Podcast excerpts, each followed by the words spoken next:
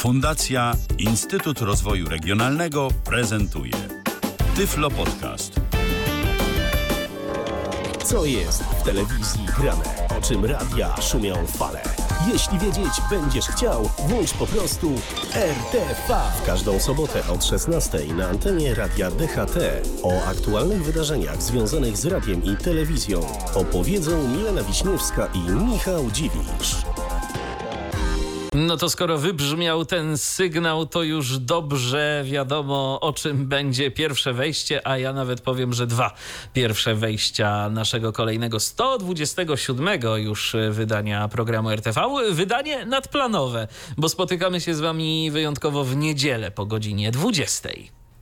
Tak jest, tak nam obrodziło w tej informacji, co nie jest niczym zaskakującym na przełomie sierpnia i września, ale do tego doszło jeszcze kilka wątków, takich jak właśnie ta impreza, której towarzyszy jingle przez chwilą, przed chwilą przez nas wyemitowany i przez Was usłyszany. Tak, będzie za chwilę o festiwalu w Opolu, o tym, co się tam będzie działo muzycznie, co festiwalowi towarzyszy, ale mamy też dla Was szereg innych informacji, no ale właśnie festiwal piosenki polskiej, polskiej, narodowej, a ty postanowiłeś nasz program zacząć taką jakąś nienarodową piosenką. No nienarodową piosenką, bo e, skończyliśmy poprzednią audycję e, melodią od naszego ponoć e, dobrego sojusznika e, zagranicznego, czyli było country, no to tak sobie pomyślałem, że skoro teraz e, Polska no tak e, jakieś tam nie do końca dyplomatyczne poprzez y, ustawę Lex TVN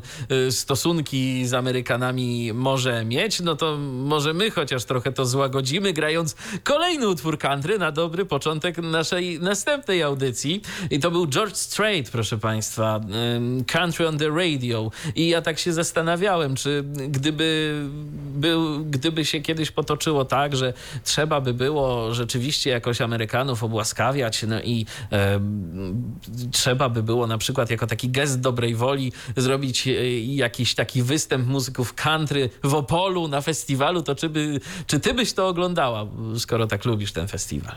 No ale czy właśnie Amerykanie by wytypowali takiego wykonawcę, żeby ich reprezentował? No wiesz, ci, najwie ci, najwięksi tacy gdzieś tam powiedzmy e, gwiazdorzy muzyki country, no to już powoli się nam starzeją, więc to, to jest te, takie trochę młodsze pokolenie. Ale jak rozumiem, zastanawiasz się, czy na pewno country to jest dobry gatunek. No dokładnie, jest tyle gatunków, tylu artystów, z których słyną Stany, więc czy to naprawdę musi być to tak rozmawialiśmy poza anteną i sugerowałeś mi tak nieco próbując mnie tutaj na manowce e, wprowadzić, że to ten pan, który wykonał przed chwilą piosenkę, to taki ich nizenek na, no. widzicie, no. No taki jaki kraj, taki zenek, jednak ta Ameryka nie taka potężna, Poland strong. Okej. Okay. No A Zenka niestety w Opolu nie będzie. nie wciąż będzie. nie mogę tego zrozumieć, dlaczego tacy artyści się nie pojawiają na festiwalu piosenki polskiej ale za to, ale za to mhm. już tak zaspoiluję kilka wejść do przodu, Zenka będzie można obejrzeć w telewizji Puls tak się wydarzy. A jeszcze a propos e, disco polo, no to ono się za chwilę pojawi w telewizji polskiej. To jeszcze nawiążę do tematów e, muzycznych, bo no, być może jesteście dobrzy w multitaskingu tak zwanym, wielozadaniowości mówiąc po polsku i słuchając nas możecie śledzić ostatni koncert wakacyjnej trasy dwójki, który odbywa się teraz w Sopocie, e, czy też jakoś się za chwilę zacznie, może już trwa. Ja przyznam, że umawiając się na te, to dodatkowe dodatkowe wydanie audycji. Zapomniałam, że ten koncert jest realizowany, ale ja się nie martwię absolutnie niczym, ponieważ właśnie w tym kontekście absolutnie bezcenna jest inicjatywa prezesa Jacka i jego pomysł na powtarzanie koncertów, bo akurat jak tutaj sobie skończymy nasze wydanie, to ja włączę telewizor i wtedy, kiedy skończy się koncert w Sopocie, no to co, to, to przecież zobaczymy go jeszcze raz, tyle że bez e, zapowiedzi prowadzących i będę mogła posłuchać, posłuchać Marii Rodowicz, Heleny Wądraćkowej czy zespołu Boys. Czy też... Jak rozumiem, to już jest tak oficjalnie gdzieś w ramówce, tak? Że, że coś takiego nastąpi. Wiesz co, przyznam, że jeżeli chodzi o dzisiejszy koncert, to nie sprawdziłam tego konkretnie, bo nie przyszło mi do głowy, że będzie inaczej niż było przy każdym koncercie na tej Aha, trasie. okay. A, tak, a tak było po prostu zawsze. Rozumiem. Y, więc, y, więc jeszcze dodając, kończąc wątek artystów, bo to też jest interesujące, że wystąpi tam Stefania, chyba tak to się mówi, to jest kontynuacja tego wątku eurowizyjnego, który już był przy wakacyjnej trasie dwójki. Ona z kolei reprezentowała Grecję w tym roku na Eurowizji. Także jeżeli chcecie zobaczyć, no to możecie włączyć telewizory, ale możecie także wysłać naszego wydania i potem liczyć na powtórkę od prezesa Jacka. Możecie również obejrzeć teraz Marylę Rodowicz Królową w telewizji, a RTV nadrobić sobie później. Tak, bo będzie oczywiście na naszym Mixcloudzie, będzie na Mixcloudzie i będzie w Tyflo Podcaście i na stronie i na YouTubie. Na oczywiście, tak, oczywiście tam bez y, piosenek, bo nie możemy, ale y, no jeżeli ktoś chciałby odsłuchać, no to na Mixcloudzie możemy piosenki publikować, oni nam na to pozwalają i absolutnie nic tam za to nie robią, wręcz zachęcają do tego, tacy fajni są, więc y, jeżeli macie ochotę na całość, no to, to to, to, to, to Mixcloud, a jeżeli chcecie tego posłać w lepszej jakości, bo ostatnio Mixcloud niestety y, pogorszył jakość y, zapisywanego audio, ale jeżeli chcecie mieć lepszą jakość, no tylko z taką różnicą, że tylko nas będziecie słuchać, no to jest Tyflo Podcast. Możecie tam się udać. www.tyflopodcast.net albo YouTube wpisujecie Tyflo Podcast, no i macie e, naszą audycję i dajecie łapki w górę. I suba. Subskrybujecie kanał, pomagacie nam rosnąć. Tak jest. No także przedstawiliśmy Wam możliwości, bo rozumiemy, że to jest trudne wybrać albo nas, albo prezesa Jacka i to, co on prezentuje w Imperium, ale na szczęście da się to pogodzić, jak wspomniałam, przedstawiłam Wam alternatywy, a się często zdarza, że prezes Jacek jeździ na te koncerty i tam hasa, także zobaczymy, czy do Sopotu też się wybrał. No ale dobrze u nas, tak mm, wspomniałam ty, o tym, że w TVP tak będzie dzisiaj międzynarodowo, ale od przyszłego piątku będzie już narodowo ze sprawą Festiwalu Piosenki Polskiej w Opolu, o którym właśnie zaraz, a, a my się przedstawiliśmy w ogóle, bo może ludzie my tutaj przyszli i nie, nie wiedzą, co się dzieje, specjalne wydanie, może myślą, że to jacyś inni przyszli poprowadzić. Nie, ci sami, ci sami co zawsze, tylko była jedna audycja, kiedy ciebie nie było, a zastępował cię godnie kolega Robert Łabęcki, a dziś stały skład prowadzący RTV, czyli Milena Wiśniewska i Michał Dziwisz. Wracamy wreszcie do tych wątków narodowych, jak wspomniałam, od przyszłego piątku do aż przyszłego poniedziałku potrwa to święto polskiej piosenki, ale świętować można już od dwóch tygodni, jeśli dobrze liczę.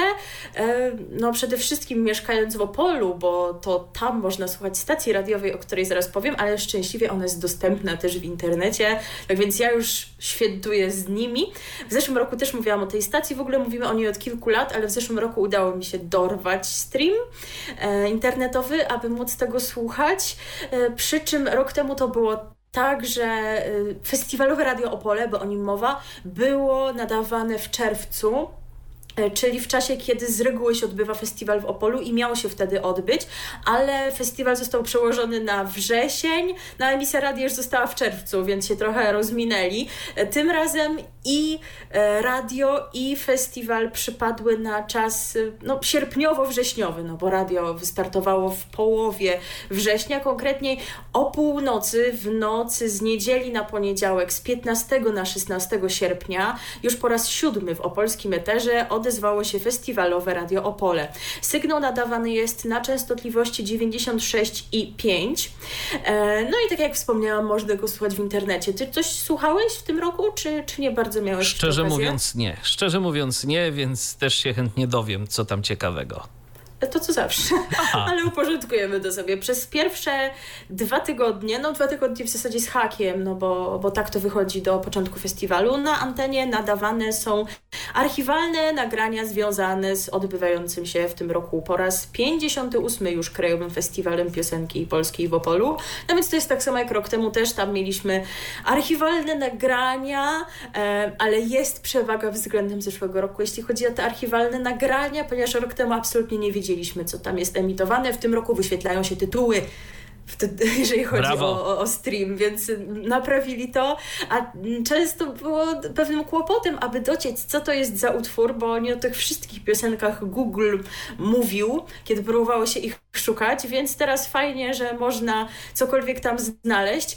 A i takie no. aplikacje, przypuszczam, jak Shazam też sobie niekoniecznie radziły z częścią utworów. Nie, niekoniecznie, no bo to już takie naprawdę, naprawdę wykopaliska, ale w tym roku nie, nie, nie mamy już tego problemu.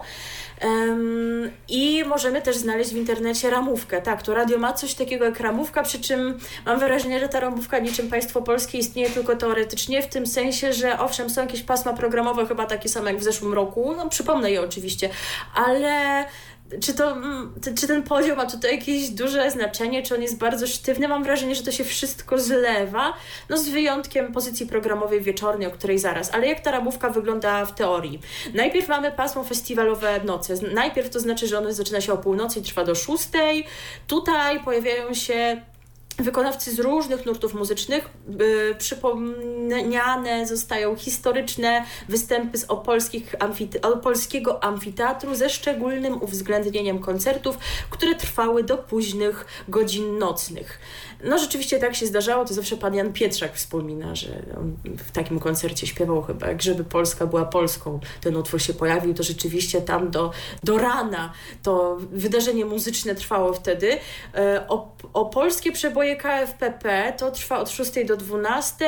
Tutaj zabrzmią największe przeboje gwiazd polskiej estrady, utwory notowane na listach przebojów oraz te, które uzyskały nagrody i wyróżnienia podczas opolskich festiwali.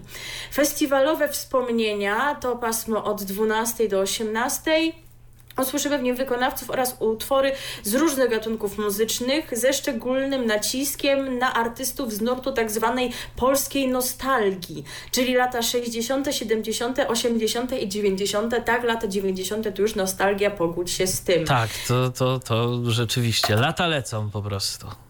Tak. I niezapomniane koncerty KFPP to pasmo od 18 do północy. Yy, przy czym no, przez pierwsze dwie godziny no, to jest tak, jak było dotychczas, czyli przedłużenie tego poprzedniego pasma, a tak właściwie to przedłużenie chyba tych wszystkich, bo nie wiem, czy się ze mną zgodzisz, ale to rzeczywiście nie są takie ostro wyróżniające się pasma i to rzeczywiście nie, może się zlewać. Może, może się pokrywać nawet, podejrzewam, ta tak. playlista. Je, jedyne, co się rzeczywiście dzieje, to przychodzi godzina 18 albo północ i wtedy jak cokolwiek by nie było emitowane, to piosenka się urywa i wchodzi playlista od nowa. w sensie tak, tak, tak, tak, tak, rzeczywiście to zrobili. A w zeszłym roku było tak, że jak był emitowany jakiś koncert, który był długi, tym paśmie wieczornym, o którym zaraz powiem, to koncert się przerwał po prostu o północy i weszła ta nocna playlista. No właśnie, koncerty, bo jesteśmy w paśmie niezapomnianych koncertów, w którym to od 18 do 20 są dalej normalnie piosenki, a o 20 jest prezentacja wybranego festiwalowego koncertu z archiwum Radia Opole. Będzie to pasmo muzyczne stanowiące prezentację najlepszych lub najnowszych, a to się wyklucza, materiałów muzycznych zarejestrowanych na opolskich festiwalach podczas tak zwanych koncertów tematycznych. Mm, no właśnie, tu jest napisane, że najlepszych lub najnowszych. Ja jednak gdzieś znalazłam informację i to się na razie sprawdza choć nie zweryfikowałam tego we wszystkie dni, nawet nie wiem, co tam teraz jest emitowane, bo to teraz to pasmo jest, to się na razie sprawdza, że to są koncerty z ostatnich 20 lat. Trochę szkoda, bo w zeszłym roku mieliśmy rzeczywiście trochę koncertów nowych, ale były też koncerty z lat 70., 80., 90., zdarzyło się kilka takich. A tutaj mieliśmy debiuty z 2009, premiery z 2005, koncert wspominający Seweryna Krajewskiego z 2007, koncert wspominający kabaret starszych panów z 2010, premiery z 2002. No to rzeczywiście była dla mnie gratka, bo wtedy jeszcze byłam za mała, żeby Opole oglądać. To był rok i to był koncert, kiedy świat poznał Baśkę. To nie wiem, czy to tak rzeczywiście dobrze należy wspominać, no ale no, kiedyś to się musiało wydarzyć. E, jakieś super jedynki z 2012. No a ja bym sobie chętniej posłuchała, wiecie, jakichś dawnych koncertów typu Mikrofon i Ekran. Jakieś, w zeszłym roku był chyba koncert piosenki aktorskiej z 85 roku, chyba, czy 6.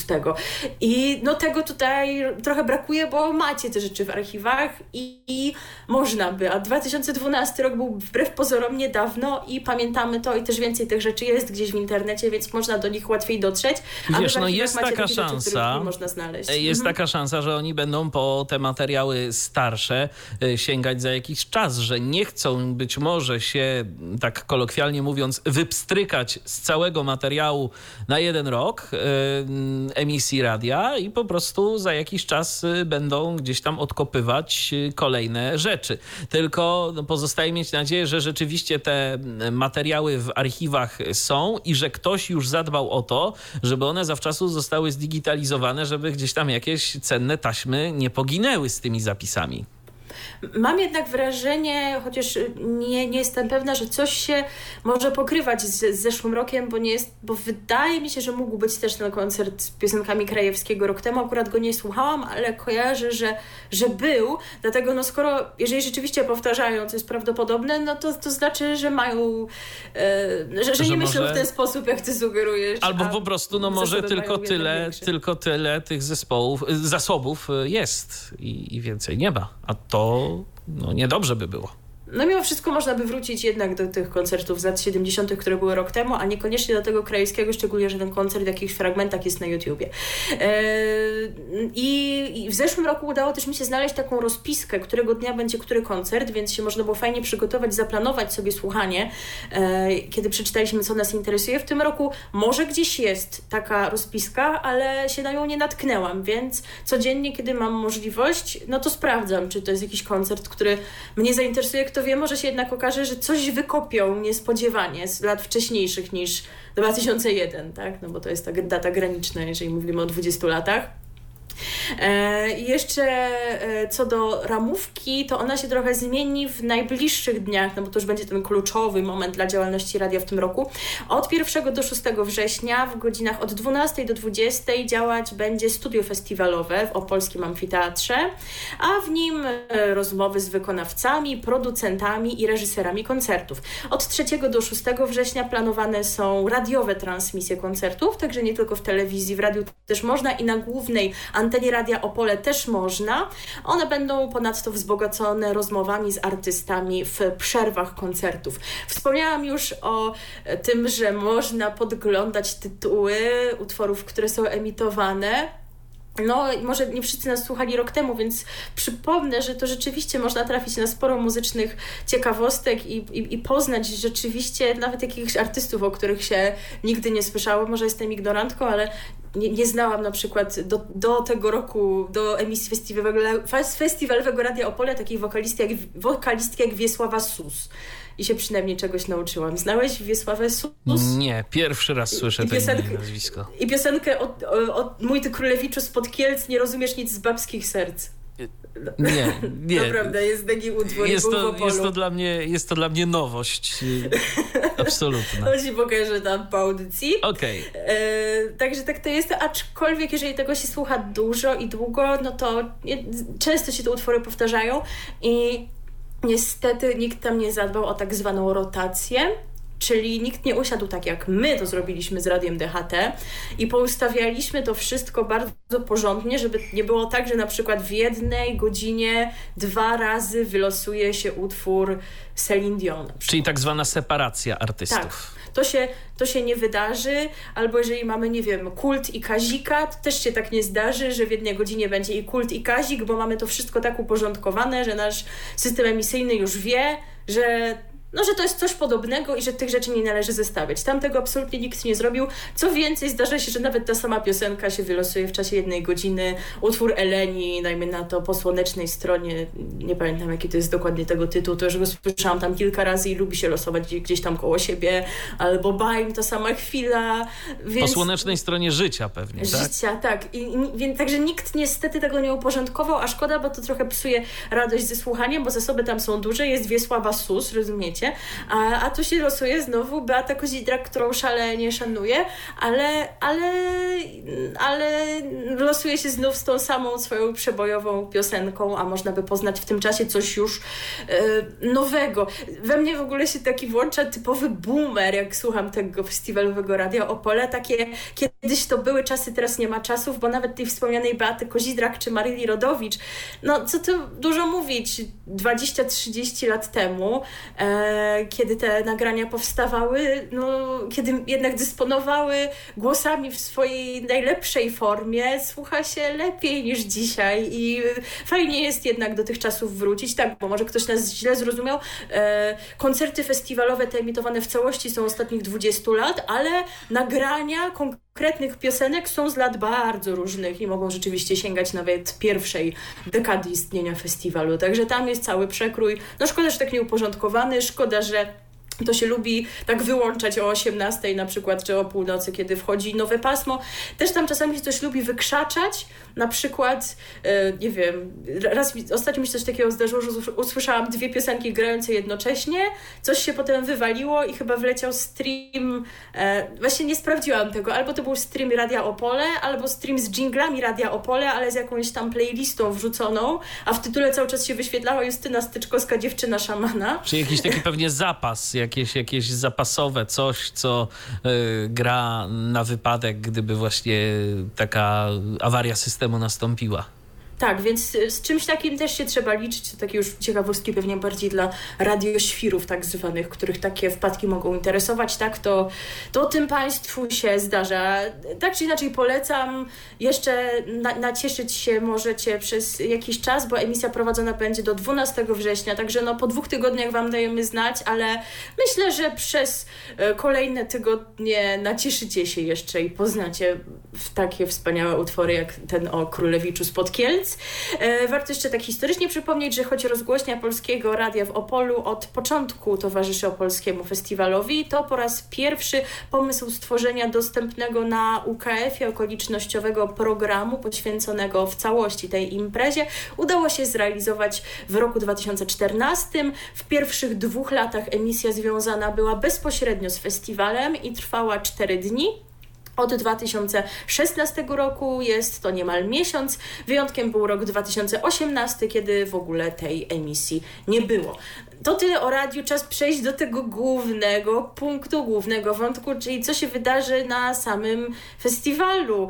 Może tak powinniśmy odgrodzić i może jeszcze raz zagrać nasz dżingiel festiwalowy opolski. Co ty na to, żeby tak już było jasno? Nie ma problemu. Już go szukam, już go szukam. O, znalazłem.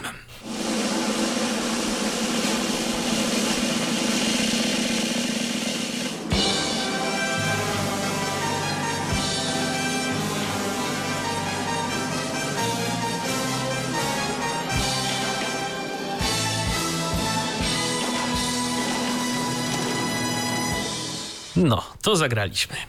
No to jedziemy, słuchajcie, bo jest du dużo tematów, dużo koncertów, bo cztery dni festiwalowe od piątku do poniedziałku. Pierwszy dzień 3 września, pierwszy koncert od Opola do Opola startuje o 20.15.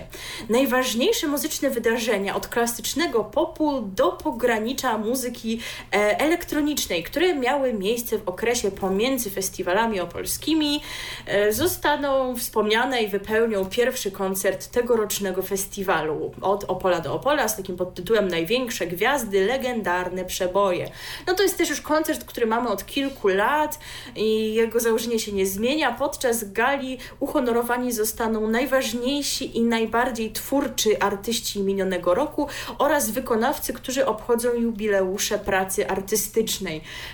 No ja czasami mam wątpliwości, co roku mamy ten sam temat, mam wątpliwości odnośnie tej listy wykonawców, bo no okej, okay, pewnie część z nich można podciągnąć po, pod jubileusze, ale czasami mam wątpliwości, czy rzeczywiście dany artysta coś konkretnego osiągnął w tym minionym roku, czy to jest, jego udział jest jakoś uzasadniony, czy to nie jest aby tak, że tutaj zgarniają wszystkich, którzy zaprosili, którzy mają wystąpić z jakiegoś powodu, których właśnie się I udało którzy pozyskać. te zaproszenia przyjęli, bo to też tak, nie, to nie jest każdy, tak, nie ławka zawsze. nie jest taka długa, yy, więc udało się tych artystów artystów pozyskać, to trzeba jakoś tam ograć ten ich występ i ich zaprosić. No, jak będzie w tym roku i czy ta obecność wszystkich artystów jest uzasadniona, ocenicie sami. Pewnie w przypadku części to są jubileusze właśnie, a my nie mamy w głowie kto tam kiedy zaczynał, więc nam to wyjaśnią w czasie koncertu, no ale zobaczymy. A w tymże koncercie wezmą udział m.in. królowa Maryla Rodowicz, Natalia Kukulska, no to pewnie będzie wspominała swoją płytę, na której umuzyczniła, na, na której um, opracowała, o tak może, e, utwory Fryderyka Chopina, dopisując do nich warstwę tekstową i poprosiła również o to inne artystki. Będzie Sylwia Grzeszczak, Kleo, Anna Dreszowska, Justyna Steczkowska, one, no okej, okay, jakiś jubileusz, coś chyba ma z tego, co kojarzę. Izabela Trojanowska, Kasia Moś, Kamil Bednarek, nie mam pojęcia, co zrobił w zeszłym roku, ale ja nie jestem na bieżąco z niczym. Enej, Ira, Shaking Dudi. I teraz proszę powiedzieć mi, kto to jest. Karolina Stanisławczyk. Ha. To jest ciekawe. Nie mam pojęcia, ja więc też nie. może jakoś wiele osiągnęłam w zeszłym roku, nie wiem. Piotr Cugowski, Lombard, e, kombi, ale przez jedno i, nie kombi. No i Lombard to już wiadomo, że bez y, Małgorzaty Ostrowskiej. Tak, nawet ostatnio tak było na festiwalu w Opolu, że w jednym dniu występował Lombard z jakąś inną wokalistką, a następnego dnia była Małgorzata Ostrowska solo. E, Jerzy Grunwald, Zespół Śląsk, Blue Cafe oraz Gromi. Poprowadzą ten koncert Małgorzata Tomaszewska, Aleksander Sikora i Marek Sierocki. E, koncert drugi, debiuty, godzina 22.40. W tym roku w koncercie weźmie udział dziesięcioro debiutantów. W przypadku części z nich znane są tytuły piosenek, które zostaną wykonane, e, jednak nie w przypadku wszystkich, dlatego nie będę ich wymieniać, żeby to, tych tytułów w sensie, bo wykonawców zaraz wymienię, żeby nikogo, nikogo nie dyskryminować, chociaż tak naprawdę już było dużo czasu na to, żeby sami wykonawcy te informacje gdzieś tam podali w swoich social mediach, więc e, no ale, no ale cóż, wy, wyczytamy wykonawców, żeby właśnie były szanse równe mimo wszystko. E, mamy tutaj część osób, którzy, które dostały się z normalnych eliminacji. Mamy też osoby, które gdzieś tam w ramach pewnych specjalnych nagród otrzymały możliwość wzięcia udziału w tym koncercie. I pierwszą z nich jest Łukasz Brodowski. On jest laureatem programu Szansa na sukces tej edycji jesiennej, bo mamy tak jak w zeszłym roku że Szansa na sukces miała dwa finały jakby, e, dwie edycje, jesienną i wiosenną i z każdej z nich jedna osoba otrzymała możliwość wystąpienia w debiutach. W przypadku obu tych osób przyznam szczerze, że mam wątpliwości, czy to rzeczywiście były najlepsze wybory. Miałam wrażenie, że w obu tych finałach osoby rzeczywiście dobre nie otrzymały takiej liczby głosów telewidzów, na jaką zasłużyły. Mam jednak nadzieję, że ostatecznie występy będą na dobrym poziomie i że będę mogła jeszcze cofnąć cofnąć swoje słowa i powiedzieć, że to był zasłużony awans. E, pan Brodowski to pierwszy z nich, a drugi to, Tom, drugi to Tomasz Bulzak, laureat też właśnie szansy na sukces edycji wiosennej. E, jeżeli chodzi o tych uczestników, którzy się dostali z eliminacji, którzy po prostu wysyłali swoje propozycje, to jest to dużo znanych nazwisk, czy też pseudonimów, w zasadzie chyba prawie wszystkie. W zeszłym roku, czy dwa lata temu, to było chyba tak, że wielu z nich nie znaliśmy. Tutaj znamy je, jeżeli śledzimy programy typu Talent Show, wszystkie The Voice of Poland, The Voice Kids i inne tam takie, to na te osoby się mogliśmy natknąć. Od Kasjan na przykład, on się chyba nazywa Kasjan Cieślak, tutaj występuje jako Kasjan, przy czym pierwsza i ostatnia litera są wielkie e, i on był w edycji Voice'a chyba tej przedostatniej, tej, którą wygrała Alicja Szemplińska. Janek Traczyk, no, który był już też wszędzie, we wszystkich programach i też w e, różnych koncertach w telewizji go można było zobaczyć, w teatrach muzycznych, no wszędzie. Ania Byrcyn, to ostatnia edycja Voice'a. Ania pojawia się u nas na antenie e, przy czym jest prezentowana w pełnej, z pełną wersją swojego nazwiska, bo Ania jest góralką, nazywa się Ania Gąsienica Byrcyn i gramy jej utwór, jej singiel, który powstał e, przy okazji finału The Voice of Poland, tutaj z inną piosenką i możemy już zdradzić, że tej piosenki za chwilę posłuchamy. Tak jest. Ba Bartek Deryło to też przedostatnia edycja Voice'a.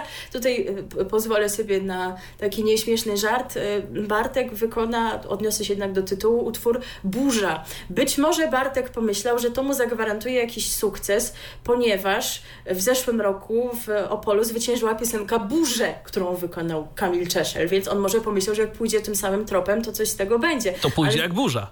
No, no dobre, ale jedna, jedna burza to zawsze mniej niż więcej burz, więc może trzeba było na przykład nagrać utwór nawałnicę, to by się jakoś stopniowało, prawda, w tę drugą owszem, stronę. Owszem, Także, także a przy okazji, kierunek jest dobry. A przy okazji mogliby go zatrudnić w Radiu Z do zaśpiewania kilku wstawek do pogody. Będzie burza. O tak. właśnie.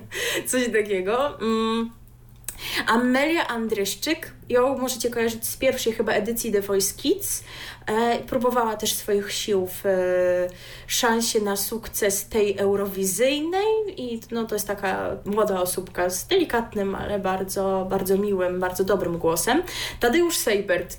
Tadeusza znam dłużej niż wy wszyscy, bo jest z mojego miasta e, i dlatego mam takie wrażenie, być może ja je tylko mam, że on debiutuje i debiutuje i to po prostu trwa i trwa, że rzeczywiście jest ciągle tym dobrze zapowiadającym się początkującym, ale chyba nie tylko ja mogę je mieć, bo był już też w iluś talent showach i też był w tym Wojsie, w który wygrała Szemplińska, więc rzeczywiście mamy bogatą reprezentację z tamtej odsłony. No i kolejne nazwisko myślę, że ucieszy naszych słuchaczy, a przynajmniej ich zafrapuje, bo to jest osoba, którą wielu z Was zna. Daria Barszczyk, laureatka Festiwalu Zaczarowanej Piosenki. Tak, bo nagrodą e, w tym festiwalu za pierwsze miejsce jest możliwość wystąpienia w polskich debiutach. W tym roku Daria e, wygrała. Darię mogą kojarzyć słuchacze Tyflo Podcastu, ale u nas w Tyflo Podcaście nie śpiewała, tylko gotowała. Gotowała, tak jest może wykona jakąś piosenkę o gotowaniu. Tego nie wiem, bo niestety Daria nie podzieliła się jeszcze swoją piosenką w internecie. Szkoda, bo mm, liczyłam na to, że ten utwór zostanie opublikowany i że go wtedy zagramy, niezależnie od jakichś tam naszych prywatnych prefer preferencji, bo może nam się oczywiście spodobać, a możemy mieć e, gusta nieco odmienne, wiadomo, ale no chciałam Wam go pokazać, niestety tej możliwości nie mieliśmy. E, I ostatnią finalistką jest Sabina Szewczyk. To też tradycja, że Narodowe Centrum Polskiej Piosenki w Opolu wybiera swojego reprezentanta i w tym roku reprezentantką jest właśnie pani Sabina. Większość piosenek e, debiutanckich już jest dostępna w internecie, z wyjątkiem chyba tak naprawdę właśnie laureatów szansy, laureat laureatki e, zaczarowanej piosenki i laureatki Centrum Polskiej Piosenki w Opolu, więc ta cała reszta, która już musiała, e, wysyłając e, swoje propozycje do telewizji, je dobrze przygotować, no to już je opublikowała. No i moją piosenkę faworytkę usłyszycie, ponieważ mogę sobie na to pozwolić. To jest nasz program, mogę sobie pozwolić bardzo, na takie pewnie. subiektywne wybory, ale to, to, to za chwilę jeszcze omówimy jeden koncert w międzyczasie, żeby nam jakoś to w miarę tutaj symetrycznie wyszło. E, co do pozostałych piosenek, no, no gusta są różne, tak? A, nie, właściwie piosenka Tadeusza Sejberta jeszcze nie została opublikowana, tylko jakiś krótki kawałek na Facebooku. No ale już też wiadomo, czego się spodziewać, ale też tego słucham, szukam chyba dwa dni temu, także już być może jakieś zaległości zostały e, tutaj nadrobione. E, jeżeli słuchaliście utworów, no to oczywiście dawajcie znać, co, się, co sądzicie i komu kibicujecie. Dodam jeszcze, że debiutanci... A jest okazja mm, dawać znać, bo jesteśmy na żywo, gdyby Właśnie ktoś się zastanawiał. No, tak. no. Debiutanci będą walczyć o nagrody wykonując, a właśnie autorskie piosenki, bo to różnie było w debiutach, gdy zdarzały się jakieś tam lata, że wykonywali utwory Wojciecha Młynarskiego albo mieli jakiś tam większy wybór, ale były to covery. Od kilku lat to są autorskie utwory.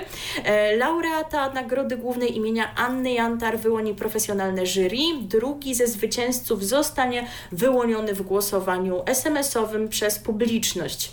E, w koncercie wystąpią także zaproszeni goście Marta Gałuszewska, Alicja Szemplińska, Krystian Ochman, Filip Lato, gromi i zespół Ogień, a poprowadzą Ida Nowakowska, Her Herndon i Tomasz Wolny. Tak jeszcze odnośnie tego wrzucania do internetu, no to mogłoby się wydawać, że trochę szkoda, że, tych, że tamci wykonawcy, którzy się jeszcze na to nie zdecydowali, no, no, no podjęli taką, a nie inną decyzję, czy też no, ktoś podjął ją za nich i te utwory się w internecie jeszcze nie nie znalazły, ale to nie musi absolutnie o niczym świadczyć, bo rok temu e, wygrał w debiutach Kamil Czeszel, który też nie miał piosenki w internecie. I drugą nagrodę dostała Izabela Zalewska, tę nagrodę od, od jury chyba. I ona też nie miała swojego utworu w internecie przed koncertem, także to o niczym absolutnie nie świadczy, to nie musi świadczyć na ich niekorzyść, bo i tak mało kto jest taki szalony jak ja i szuka tego przed konkursem w internecie i większość osób po prostu ocenia to, co słyszy podczas koncertu debiutów. E, dzień drugi, omówimy sobie jeszcze pierwszy koncert. 4 e, września jest drugi dzień i wielkie przeboje małego ekranu nas czekają. O 20.15 to się zacznie. W koncercie tym przypomniane zostaną największe hity telewizji polskiej w kontekście muzycznym. Symbolem serialu, filmu czy programu telewizyjnego jest piosenka towarzysząca czołówce lub napisom końcowym. Podczas koncertu widzowie usłyszą e, wykonania kultowych piosenek w zaskakujących aranżacjach. W Opolu wybrzmią takie przeboje jak Przed nocą i mgłą, Czterdziestolatek, M jak miłość, Uciekaj moje serce, Matki, żony i kochanki, Na dobre i na złe, Wojna domowa, Życie jest nowelą, czy jak to woli Nobelon, to jak ktoś nie ogląda klanu, to latorość rodu, rodu Lubiczów, Zosia Lubicz kiedyś tak zaśpiewała, życie jest nowelą, że zabrzmiało jak Nobelon i tak już zostało. No i magiczne słowa z programu Rolnik Szuka Żony.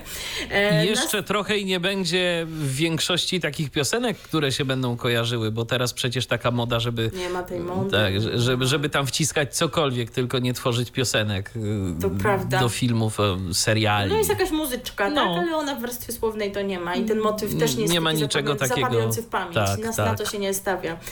E, wystąpią Maryla Rodowicz, Sara Egwu James, Rafał Brzozowski, Wiki Gabor, Roxana Węgiel, Alicja Majewska i Włodzimierz Korcz. No to już można przypuszczać, że oni wykonają Przed nocą i mgłą. Właśnie, może nie wiecie, co to jest Przed nocą i mgłą.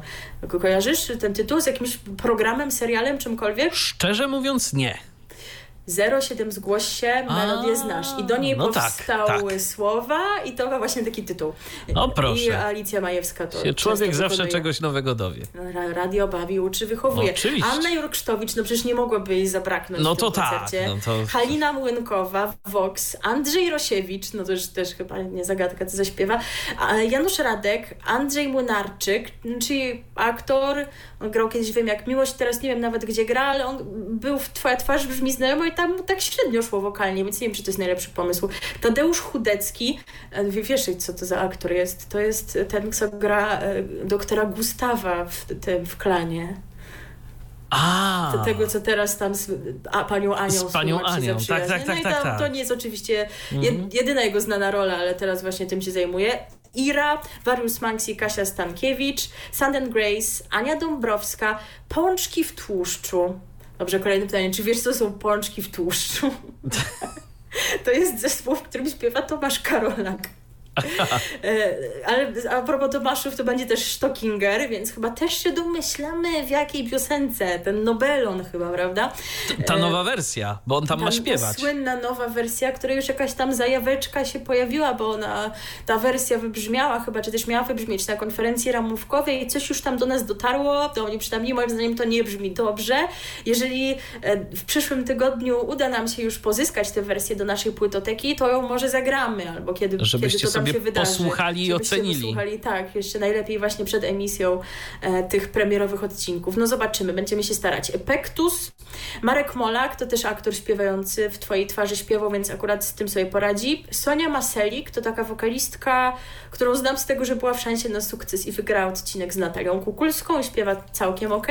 Grzegorz Skawiński, Sławek Uniatowski, Edward Hulewicz, drogie dzieci nie wiedzą, że Edward Kulewicz śpiewał piosenkę Za zdrowie Za zdrowie pań. Zdrowie. Tak, tak, tak. E, Marta Gałuszewska, e, siostry Szydłowskie, czyli zwyciężczynie pierwszej edycji Voice Senior i Barbara Parzyczewska, czyli laureatka, triumfatorka drugiej edycji tego programu.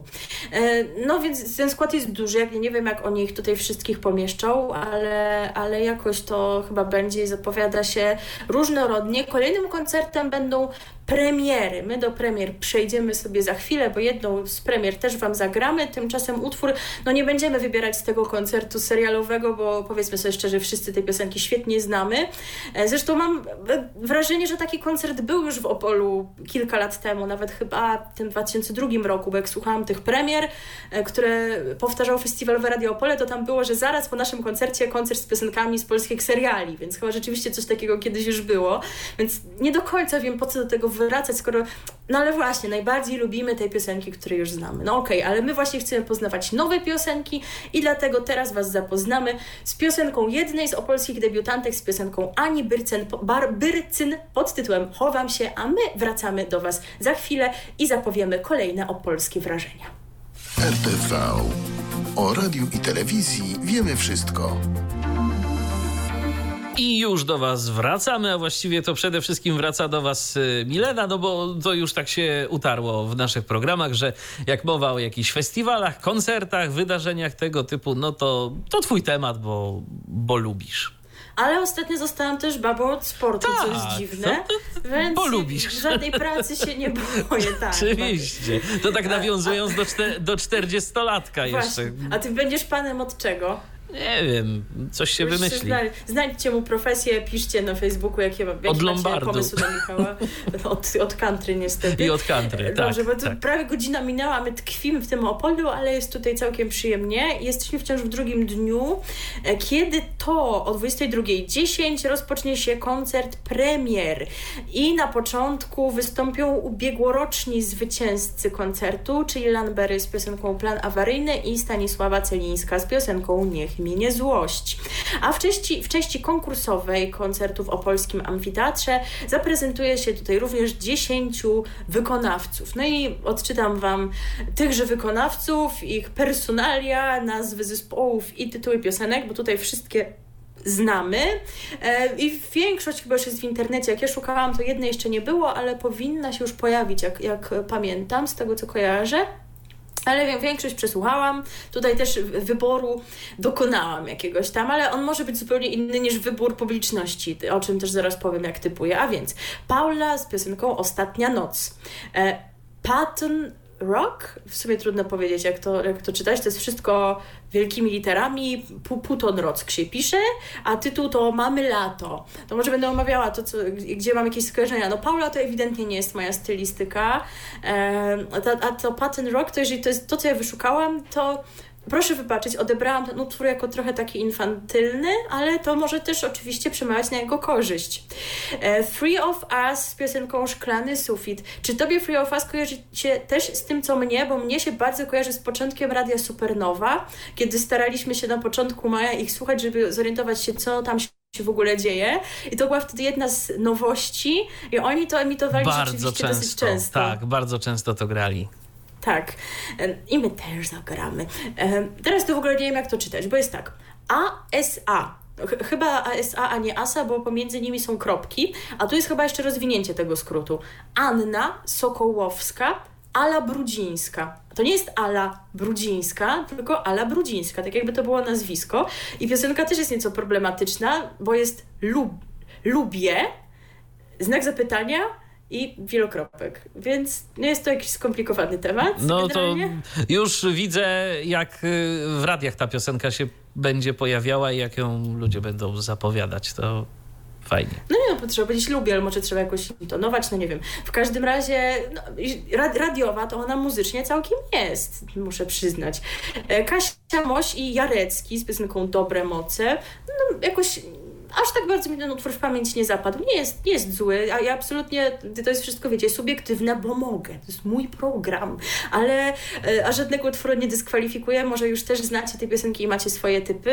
Bartek Krójk z utworem Zakochana. Tutaj przyznam, że nie odrobiłam za bardzo zadania domowego, bo kiedy przesłuchiwałam te piosenki, to właśnie było jeszcze kilkanaście godzin do premiery utworu Zakochana na YouTubie i później zapomniałam to już sprawdzić, więc nie wysłuchałam Zakochanej, a już pewnie od godzin kilkudziesięciu na YouTubie wisi, także się nie wypowiem. Roxana Węgiel z piosenką Korona i tutaj stałem, że to może mieć ten, to może być utwór z szansami na wygraną, ponieważ Roxana wykonywała go podczas koncertów na przykład wakacyjnej trasy dwójki, więc ludzie go już poznali. I mnie będą wydaje, kojarzyć, tak. Tak, mnie się wydaje, że są lepsze utwory Roxany w tym sensie, że takie, w których bardziej prezentuje swój świetny wokal, no ale to mówię, wiecie, znowu jest subiektywne. Christian Ochman z utworem Prometeusz. To kolejny utwór, kolejny wykonawca, który może mieć szansę, bo Krystian jest bardzo charakterystyczny. On wygrał ostatniego Voice'a. Śpiewa tak na wpół klasycznie, a wpół rozrywkowo, ale ta klasyczna operowa emisja głosu jest u niego no, takim znakiem rozpoznawczym. W tym utworze Światło Cienie, tak, tak to się nazywało, to rzeczywiście no, no było tego dużo i, i ludzie go mogą z tym już kojarzyć i ma to wielu fanów, których no oczywiście Krystian zyskał po Wojsie. E, no, ten utwór też jakoś nie jest super w moim guście, ale myślę, że właśnie zwycięstwo w Wojsie plus taka charakterystyczna emisja głosu to może sprawić, że ludzie będą chcieli na Krystiana głosować. Jest jeszcze Martin Lange z utworem Kłamiesz, skoro słuchałam i zapamiętałam, to nie wiem w sumie o czym to świadczy. I Natalia, Natalia Zastępa z utworem Wiesz jak jest, no też taka piosenka okej, okay, niekoniecznie się bardzo wyróżniająca. Natalia też była w Wojsie i tym dziecięcym chyba próbowała i w Wojsie dla dorosłych także. Więc moim zdaniem może być tak, że ku, ku zwycięstwu się zbliżą Krystian Ochman e, z Roxaną Węgiel, ale skoro Free of Us byli emitowani w stacjach radiowych tak często, to też może nie są bez szans. E, uczestnicy premier będą rywalizować o nagrodę imienia Karola Musioła. Ona jest przyznawana przez publiczność w głosowaniu SMS-owym, ale jest też nagroda jury, w którego skład wejdą artyści, dziennikarze i krytycy z branży muzycznej. Także no już tutaj trudno w ogóle stwierdzić, jakie będą typy. W oczekiwaniu na wyniki głosowania na opolskiej scenie zobaczymy wokalistów w repertuarze Marka Grechuty z okazji 50. rocznicy wydania płyty Marek Grechuta i Anawa. E, będzie to Alicja Szemplińska, miałam panią Alicję wczoraj okazję na żywo słyszeć, to tak mogę zdradzić, ale akurat nie w repertuarze Marka Grechuty, tylko Grzegorza Ciechowskiego. E, będzie też Marcin Sujka i Sławek Uniatowski. Przechodzimy do trzeciego dnia, 5 września, zaczynamy też o 20.15. Czymś, co myślałam, że się nie wydarzy, bo myślałam, że skoro już Krzysztof Krawczyk został upamiętniony koncertem Jak przeżyć wszystko jeszcze raz, a mówiłam przecież, no można byłoby poczekać i zrobić koncert w Opolu. No ale nic nie stoi na przeszkodzie, żeby zrobić koncert i taki osobny, tak jak tamten, o którym już mówiłam, jak i ten koncert opolski. I on będzie, będzie się nazywał Krzysztof Krawczyk, ostatni raz zatańczysz ze mną i będzie, przypomnijmy, o 20.15. W koncercie tym weźmą w koncercie tym e, widzowie usłyszą największe przeboje Krzysztofa Krawczyka, które wykonają Kuba Badach, Andrzej Lampert, e, Sebastian Riedel, Kamil Bednarek, Grzegorz Chyży, Maciej Balcar, Grzegorz, Grzegorz Skawiński, Enej, Ania Dąbrowska, Katarzyna Cyrekwicka, Anna Karwan, Olga Szomańska, Marcin Sujka, i tu się zatrzymamy na momencik. Grzegorz Markowski. Nie, to nie jest błąd. Tutaj nie chodzi o Grzegorza Markowskiego. Muszę wspomnieć, bo to jednak jest jakoś ważna osoba dla polskiej telewizji. E, no bo to, że wziął udział w szansie na sukces, no to nie on jeden. No, wziął udział w szansie na sukces właśnie z piosenkami Krzysztofa Krawczyka i wygrał ją jakoś w okolicach roku 2000. Śpiewał właśnie ostatni raz Zatańczysz ze mną i zasłynął no, między innymi tym, że wplutł w tę piosenkę frazę money, money, money, it's a rich man's world, bo jakoś mu to pasowało do tych akordów, więc to było ciekawe urozmaicenie. Ale co zrobił potem pan Grzegorz? Nie wiem, nie wiem czy kojarzysz, bo akurat chyba tych, nie, tego programu mogłeś nie oglądać. Pan Grzegorz poszedł do programu Bar, do jego pierwszej edycji i to jest ta osoba, która pierwszy raz w historii polskiego programu reality show wzięła prawdziwy ślub w programie. Tak, o, wziął z uczestniczką bodaj Izabelą ślub. No to nie, ja akurat baru, szczerze mówiąc, nie oglądałem. Jakoś, jakoś w ogóle yy, niespecjalnie ciekawił mnie ten program, tak powiem szczerze. Yy, tak, yy, jakikolwiek sezon tam. Ja od drugiej edycji coś widziałam, ale nie, nie, pamiętam zbyt wiele, a pierwszej w ogóle nie, nie widziałam, więc to jest tylko co, to, o czym się gdzieś tam dowiedziałam później, czytając rzeczy w internecie. Dlatego myślę, że skoro to program o mediach, to warto było o takim medialnym wątku wspomnieć, Oczywiście. bo to było, nie było historyczne wydarzenie. No, małżeństwo długo nie przetrwało. E, będą też trubadurzy, no to myślę, że to też jest ważne, bo przecież w tamtym koncercie pamięci Krzysztofa Krawczyka ich nie było. Tam były jakieś, wiecie, spiny że niby zostali zaproszeni, ale że nie, ale że, że odmówili. Tam były różne wersje zdarzeń, o czym mówiłam. Także no tutaj będą. I no i to myślę, że dobrze, bo akurat e, no, pan Krzysztof tam zaczynał, więc myślę, że to jest ważny, ważny punkt, którego nie, nie można pomijać i będzie Gospel Rain. E, także skład, powiem szczerze, według, jeżeli chodzi o moje preferencje, to ciekawszy od tamtego koncertu. Więcej takich artystów, co do których jestem ciekawa ich interpretacji utworów Krzysztofa Krawczyka. W koncercie wykorzystane zostaną materiały archiwalne, które połączone z występami solistów na scenie sprawiać będą wrażenie wspólnych wykonań. No to już jest standard. W tamtym koncercie też tak było. Nie zabraknie niepublikowanych dotąd fragmentów filmowych i dokumentalnych z Krzysztofem Krawczykiem w roli głównej. To jest to, o czym mówiłam, że w tamtym koncercie mi tego brakowało. E, więc fajnie, że tutaj to będzie. Poprowadzą Agata Konarska, nie wiedziałam, że ona jest jeszcze w telewizji polskiej, dawno jej nie widziałam, i Paweł Sztąpkę. No to reprezentacja Polskiego Radia. Później mamy koncert piosenki literackiej, on się zacznie o 22.05, to też tradycja, przy czym z reguły ten koncert był jakoś drugiego dnia, czyli w sobotę, teraz mamy go trzeciego, czyli na, na koniec tej takiej głównej części festiwalu, no bo potem będzie czwarty dzień, ten alternatywny. Ale zostajemy przy koncercie piosenki literackiej. Widzowie uczestniczyć będą w opisanej w piosenkach baśniowej rzeczywistości, poznają zaczarowany świat poetów, znane piosenki znanych e, autorów, e, wykonają Magdalena Smalara. To jeszcze zanim przeczytam cały ten skład, no to powiem, że te składy tych koncertów piosenki literackiej są często takie, że to są, wy, występują tutaj aktorzy, aktorzy tacy, którzy mają doświadczenia wokalne oczywiście, ale właśnie to są osoby albo właśnie związane z tym nurtem piosenki literackiej, albo występujące na deskach teatru, więc tutaj wiecie, nie spodziewajcie się Kleo, dajmy na to, tak? To, to, to nie jest ten nurt. Ale będą za to Magdalena Smalara, Elżbieta Romanowska, Anna Dereszowska, Katarzyna Dąbrowska, Olga Bończyk, y, Jolanta Fraszyńska, Magda Kumorek, Aleksandra Nieśpielak, Dagmara Bryzek, no czyli e, królowa Jadwiga z Korony Królów, która teraz śpiewa na wszystkich imprezach TVP, Jacek Lenartowicz, Janusz Radek, Filip Gurłacz, no śpiewał też w Twojej twarzy, Krzysztof Szczepaniak chyba też, Piotr Piotr Gawron-Jedlikowski też, także wiemy, że oni śpiewają. Jan Traczyk, nie jak widać, będzie w debiutach i tutaj, także mówiłam, że on już tak całkiem z powietrza się nie wziął, skoro do tego koncertu go też zaprosili. Maciej Miecznikowski, Łukasz Zagrobelny, Jerzy Grzechnik i Gospel Rain. Także no już tutaj każdego nie będę przedstawiać, chociaż imiona i nazwiska w większości mi coś mówią, ale rzeczywiście to jest skład ciekawy, jeżeli ktoś lubi takie kręgi artystyczne, a poprowadzą to wszystko Jolanta Fraszyńska i Marek Bukowski. E, warto jeszcze dodać, że wykonawcom od piątku do niedzieli towarzyszyć będzie orkiestra pod dyrekcją Grzegorza Urbana. No i dzień czwarty też mamy od kilku lat już, ten dzień alternatywny, 6 września poniedziałek, tegoroczna scena alternatywna TVP Kultura, która właśnie się zacznie 6 września o 20, będzie przeglądem profesjonalnych i uznanych artystów muzyki alternatywnej. Wystąpią na niej wykonawcy, których łączy to, że swoją twórczością kreują alternatywę dla mainstreamu, a ich muzykę określa się mianem niszowej. E, pierwsza część koncertu to scena alternatywna TVP Kultura, alternatywny rock, druga zaś też tytuł się zaczyna od scena alternatywna TVP Kultura, ale jest dopisek muzyka z innej planety.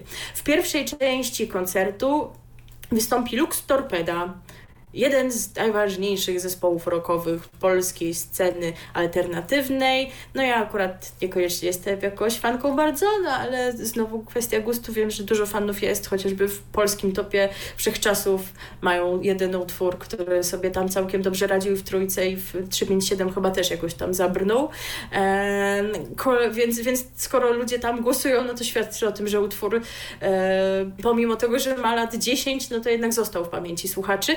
E, Kolejnym wykonawcą będzie Grzech. Tutaj może trzeba jakiegoś większego przedstawienia, bo to może nic nie mówić. Muzyk, kompozytor i multiinstrumentalista. Artysta nie tylko nagrywa i produkuje płyty z muzyką i tekstami swojego autorstwa, ale też komponuje muzykę do filmów i produkcji telewizyjnych. Ze swoim zespołem występuje niezwykle rzadko, ale dla Opola zrobił wyjątek. W drugiej części koncertu prowadzący Katarzyna Nowika-Nowicka i Marek Chorodniczy e, przeprowadzą z artystami rozmowy, których punktem wyjścia będzie twórczość Stanisława Lema w związku ze stuleciem jego urodzin, przypadającym 12 września. Czyli będzie science fiction. Tak. Udział w scenie alternatywnej TVP Kultura Muzyka z innej planety wezmą m.in. E, Luna, Elsztad, Kaśka Sochacka, Eldo, Sonbird, Rysy i Michał Anioł stąpi z nieba chyba. Także tak to będzie wyglądało. Ale Luna to raczej nie ten zespół od Bailando Bailando. No raczej bym się tego, ja tego też nie spodziewała. Prędzej, prędzej to mi się kojarzy z DJ-em Luną z y, strony Księżyca y, trzeciej. No tak, no ale to jest taka nazwa, że wiele projektów się mogło tak nazwać, więc no akurat Luny nie kojarzę, ale Elsztad jak najbardziej, wręcz jestem zaskoczona, bo dawno nie słyszałam, żeby robili jakieś nowe rzeczy, więc fajnie, no Kaśka Suchacka jest teraz na topie, Sonbird y, byli w Opolu na debiutach chyba dwa lata temu, także, także też fajnie, że z czymś tutaj wracają. E, będziesz oglądał coś z Opola, czy, czy nie masz takich planów? Wiesz co, zobaczę, jak mi gdzieś y, coś podleci, że tak powiem, pod oko, to na pewno, ale chyba żaden z tych koncertów to nie jest taki, który by mnie jakoś bardzo zaciekawił i stwierdziłbym, wow, no to, to już koniecznie trzeba obejrzeć.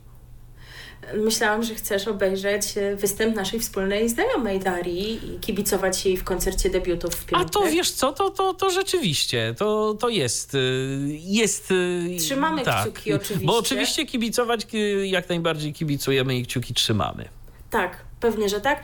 Ja pewnie obejrzę wszystko, chociaż naj, najmniej do mnie przemawia, o czym już dałam ten koncert z piosenkami serialowymi, bo wszystko to już słyszałam, wiem, że no będą tak. nowe aranżacje, ale to już tak czuję, że tutaj by się mogło coś pojawić. Ja z kolei nowego. nie jestem jakimś entuzjastą nowych aranżacji, zawsze jak słyszę... Tak, Michał nie lubi. Tak. Ja... Michał zawsze się irytuje, a to tam inaczej było Dokładnie, zagrane. dokładnie. W tej kwestii akurat jestem silnym konserwatystą. Tak, tak. Absolutnie. No to Natomiast y, no, jakoś, jakoś zawsze jak się pojawiają jakieś te nowe aranżacje, to coś mi tam zgrzyta i coś mi tam nie gra, to może się nie będę denerwował. No, to do mnie to zależy, bo są czasami takie aranżacje, e, które wydają mi się pewną przesadą, ale czasami rzeczywiście coś, czegoś ciekawego się można doszukać i znaleźć jakiś nowy klucz do piosenki. My tutaj nie będziemy kombinować z nowymi aranżacjami, tylko właśnie Wam pokażemy nowość, która być może zostanie nagrodzona w polskich premierach. Się okaże, czy tak będzie, ale to, co ten utwór już ma na koncie, czy może się pochwalić, no to częste emisje w stacjach radiowych. Chyba radiowa jedynka ich promowała, no i radio Supernowa, o czym wspominaliśmy. Tak zespół jest. Free of Us i Szklany sufit. Słuchacie radia DHT. Oni lecą do góry, a my lecimy z kolejnym wejściem. Lecimy dalej.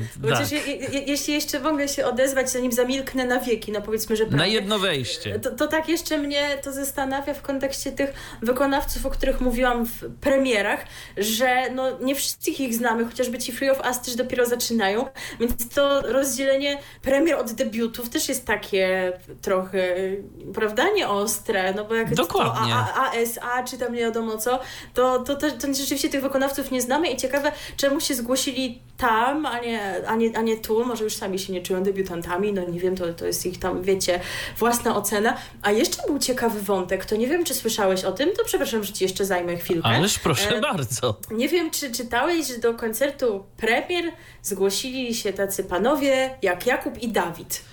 Ym, nie, o tym nie słyszałem. Jedynie w ich kontekście to widziałem na Facebooku, bo to był taki dość popularny post, że jeden y, kupił co, y, gdzieś tak, coś tak. w Polsce, a drugi, a drugi w Niemczech, w Niemczech i tam porównywali, drożeje, tak, okay. że u nas jest drogo. Tak, to, to ostatnio widziałem.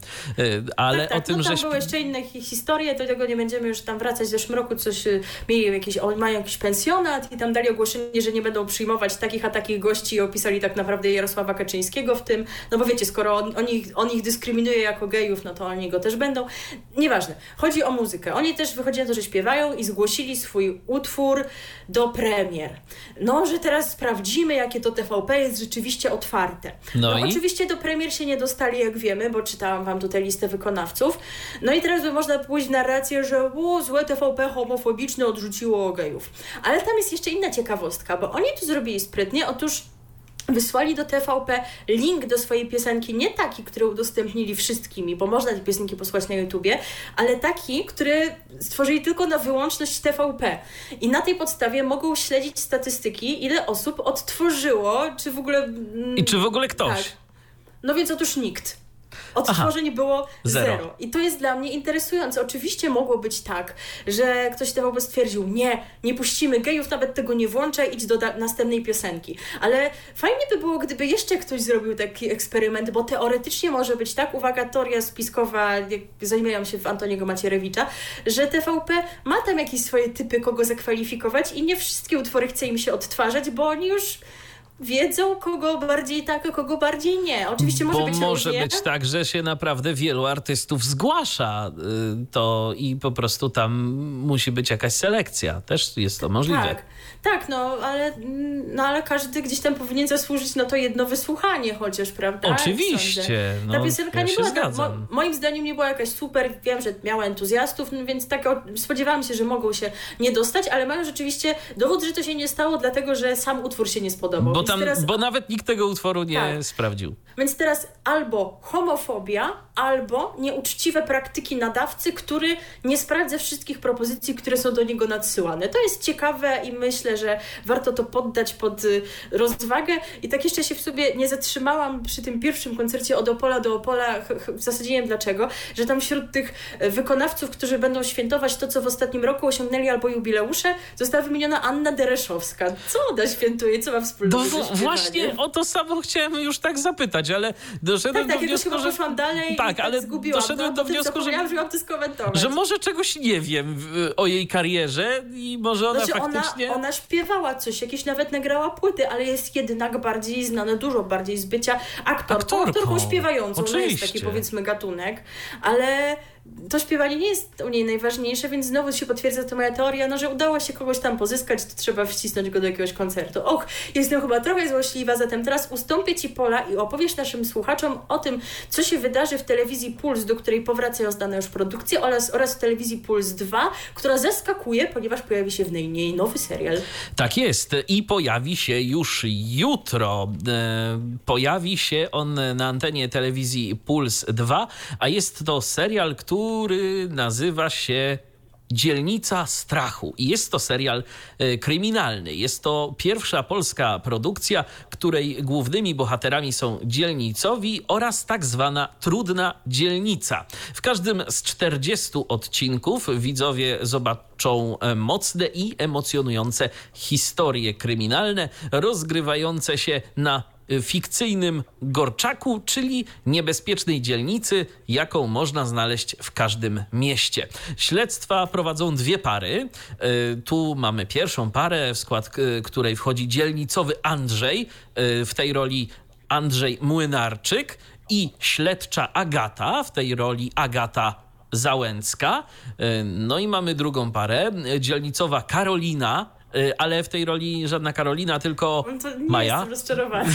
No właśnie, będzie Maja Wachowska y, i będzie śledczy Rafał i też nie Rafał, tylko Maciej Kosmala. Zepsuliście. Mm, tak. W serialu występują również y, Grażyna Strachota i Filip Gurłacz w rolach Lamamy i jej syna hrabiego, e, którzy nieformalnie rządzą e, niesławnym Gorczakiem. E, oprócz wątków kryminalnych nie zabraknie także sytuacji humorystycznych, a im ton będą nadawali dwaj bohaterowie, w rolę których wcielają się kultowi aktorzy Bogdan Kalus i Lech Dyblik. Premier odcinków od poniedziałku do czwartku o godzinie 20, tak jak wspomniałem, na antenie e, telewizji Puls 2. I to myślę, że jest e, jakiś taki dobry prognostyk, żeby na antenie drugiego pulsu zaczęło się dziać coś więcej nowego, no bo tam... A tam się jeszcze coś będzie dziać, nie wiem, czy ty czytałeś. Jest zapowiedź, że to będzie we wrześniu, ale nie było jeszcze konkretnej daty. Szukałam mm -hmm. i mhm. nie znalazłam, ale będę, będę to śledzić. Otóż w Pulsie 2 ma się pojawić taki reality show, chyba to należy nazwać, jak Insta Idolki. To znaczy panie znane z tego, że są znane na Instagramie, Instagramie? będą mm -hmm. robić rzeczy takie, których normalnie by nie robiły, prawda? Którymi by sobie nie ubrudziły swoich instagramowych pięknych rączek. Aha, no to nie, to o tym nie słyszałem, natomiast rzeczywiście fajnie, że e, również i Puls 2 chce swoim widzom zaproponować coś e, oryginalnego, coś, co można obejrzeć tylko u nich, a nie kolejne powtórki z głównego Pulsu. To dobrze wróży. No i może będzie kolejny kanał z jakąś zawartością, e, którą będzie można sobie premierowo oglądać. A tymczasem e, przechodzimy do pulsu głównego.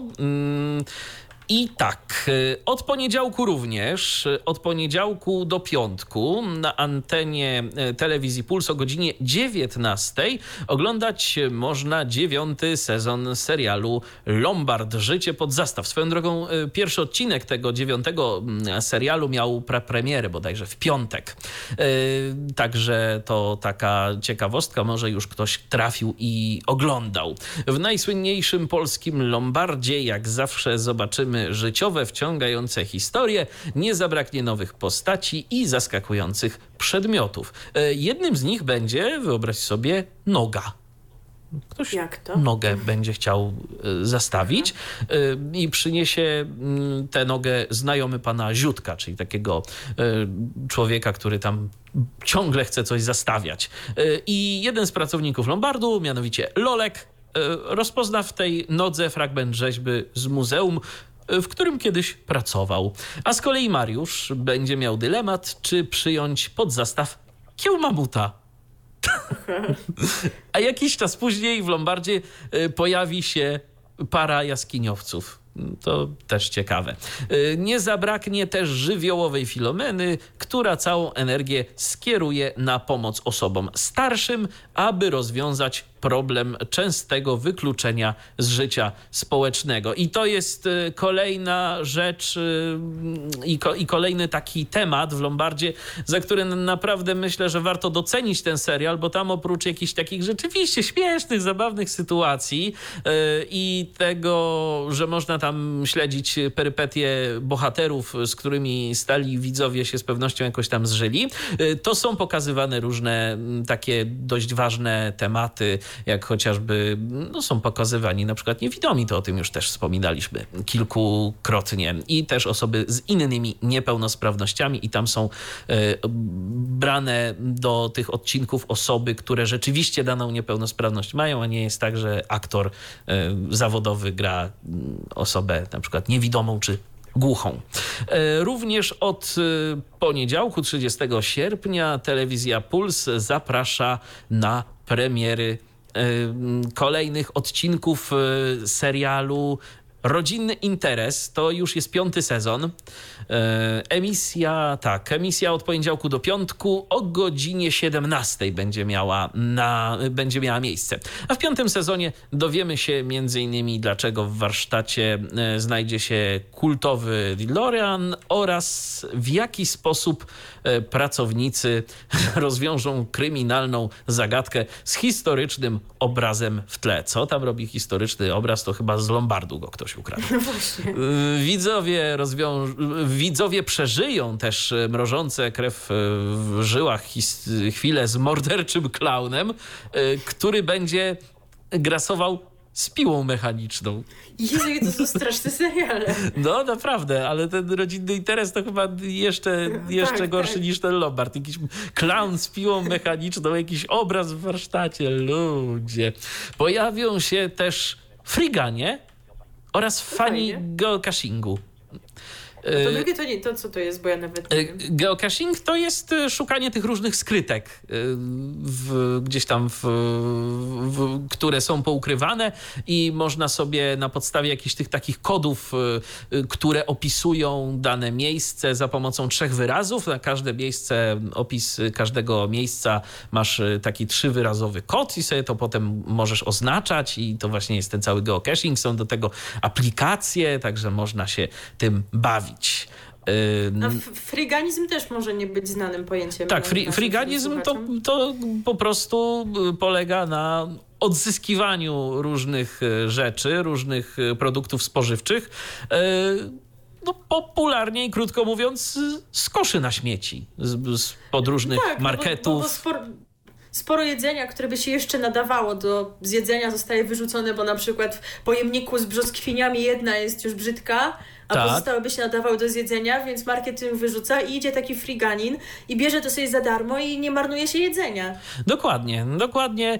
Też zresztą y, no, coś podobnego oferują też y, aplikacje, jeżeli ktoś na przykład y, nie chciałby grzebać w koszach, gdzieś tam powiedzmy, to przecież też są takie aplikacje, na przykład jedna z nich mm, prężnie się rozwija, to jest aplikacja Too Good To Go i za pomocą tej aplikacji można za zdecydowanie mniejsze pieniądze y, kupić produkty z różnych sklepów, które y, w tej aplikacji są podpięte i dają takie oferty, y, które to produkty, no, zbliża im się termin y, ważności. I wyobraź sobie na przykład y, w tej aplikacji Too Good To Go jedna z kawiarni, które są bardzo blisko mnie, tu na osiedlu. Niedawno się otworzyli i, i na przykład mają, są w aplikacji, można sobie tam y, czatować na jakąś paczkę. Inna rzecz, że, inna rzecz, że bardzo na razie dobrze gospodarują swoimi zasobami, bo jeszcze ani razu nic tam się w tej aplikacji nie pojawiło, ale y, zarejestrowani są. Dodałem ich sobie do ulubionych, więc jakby coś tam dobrego kiedyś mieli, to, to powiadomienie dostanę. Także aplikacja Too Good Też To Go. No, sprawdzić. aplikacja Too Good To Go polecamy, jeżeli y, macie Dostępna? tak, jest, jest w miarę dostępna. Z tą dostępnością mogłoby być lepiej, bo tam jest parę takich różnych dziwnych rzeczy i miejsc, z którymi może być problem. Też nie udało mi się jeszcze nigdy skorzystać z tej aplikacji. Ja na przykład słyszałem, że e, tam przy odbiorze może być problem, bo tam trzeba to oznaczyć, że się odbiera. I na przykład z tego, co wiem od naszego kolegi Pawła Masarczyka, on to akurat na Androidzie testował, bo już korzystał kilkukrotnie z tej aplikacji, to tam y, no, miał jakiś problem z odhaczeniem tego odebrania, ale to ktoś mu pomógł na miejscu, no bo to wiadomo, to, to trzeba się udać do sklepu, to, czy do jakiejś tam właśnie kawiarni, restauracji, tego typu miejsca. Y, no tak. więc, y, więc to nie jest, y, myślę, żaden problem. Natomiast y, wracając do y, rodzinnego interesu. Może tu jeszcze coś się wydarzy? E, Tak, to y, serial świętuje w tym piątym sezonie dwusetny odcinek i pojawi się w nim gwiazda specjalna rodem ze Stanów Zjednoczonych. Czyli? Nie wiadomo. Gwiazda Aha. specjalna. A, specjalna, niespodziewanka. Tak. Tak, taka niespodziewanka. Zobaczymy, kogo tam pokażą. Y, No i oprócz tego telewizja Puls y, będzie miała dla nas y, filmy, dla młodych widzów będą różne kreskówki, a w, pośród tych filmów to ja sobie wynotowałem, że będzie Zenek. No to zaskakujące, że już. TVP się już dzieli się prawami z No. kimś innym, to tego się nie spodziewałam, że już tak prędko. No widzisz. Myślałam, że jeszcze sami go wyemitują u siebie. No nic pewnie nie stoi na przeszkodzie, ale że, że jeszcze go zatrzymają u siebie na jakiś czas, na, na kilka emisji. No widzisz, jaki prezes Jacek jest hojny. No widzicie, jaki jest dobry. No, udostępnia innym, żeby można było oglądać ma Zenka serduszko. tak, na, na innych kanałach telewizyjnych, właśnie między innymi na w telewizji Puls, na antenie telewizji Puls. Yy, No i to tyle yy, z ofert yy, stacji Puls i Puls 2. Yy, Zapraszamy Wrócimy do oglądania. jeszcze pewnie w przypadku Insta i Dolek, jak się dowiemy, Tak, kiedy będzie oczywiście. oglądać. Oczywiście, że tak, a tymczasem sobie posłuchamy piosenki. Ja już tak, kiedy słyszałem o tym, jak wspominałaś o tym arku, tak, który się ma Mhm. pojawić w Królowych Życia, no to sobie uświadomiłem, że tu będziemy mieli taką piosenkę, której zespół, którą zespół ją wykonujący będzie nawiązywał trochę do jego ulubionego powiedzonka, czyli bang bang, bo zespół bang bang, który się pisze bang bang, y, ale mam nadzieję, że wymawia się bang bang, y, teraz wystąpi na nie, to i naszej tak antenie. A wymawia, nawet jak nie, to się wymawia. To jest zespół polski y, i zaśpiewa teraz o złych dzielnicach, skoro ten y, serial o y, właśnie dzielnicach opowiadać będzie, który emitowany będzie na antenie telewizji Puls 2, no to teraz sobie o dzielnicach y, złych posłuchajmy i wracamy do Was już za chwilę. RTV. O radiu i telewizji wiemy wszystko. Mocne, mocne uderzenie. Pozdrawiamy No, takie naszego. bang, bang. Tak, jak bang bang. Pozdrawiamy naszego słuchacza e, Jacka, który e, napisał do nas, że e, szklany sufit to był też emitowany na antenie Radia Wielkopolska. Mm, Dziękujemy za te informacje. No to jakby nie zaskakująco można się było spodziewać, że to tam też trafi. E, więc skoro w tylu stacjach radiowych był emitowany, to może słuchacze Może, może. No, lubią te piosenki, co już znają je i może będą głosować.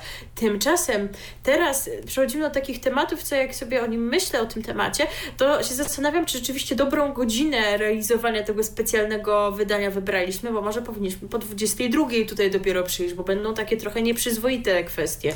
O, może, ale cóż. Otóż I tak jest... jesteśmy później niż zwykle. No właśnie, ale jednak jeszcze dzieci nie śpią. To jest to, co miało się pojawić w maju, ale w nagłym trybie zawieszono. Okazało się, że są jakieś skargi do Krajowej Rady Radiofonii i Telewizji pisane przez e, Fundację Mamy i Taty, tak, tak się to nazywa. No i że nadawca się trochę tam chyba przestraszył. Ostatecznie chyba jednak stwierdził, że próbuje. I od 3 września w piątki o godzinie 23 Zoom TV emitować będzie nowy show Magia na gości Polska. Yy, I ten cykl, przypomnijmy, miał mieć premierę 14 maja, to się nie dokonało. Wtedy mieliśmy Wam o nim mówić. Na czym on dokładnie polega? Yy, no więc skoro to się nie wydarzyło, no to nadrabiamy teraz.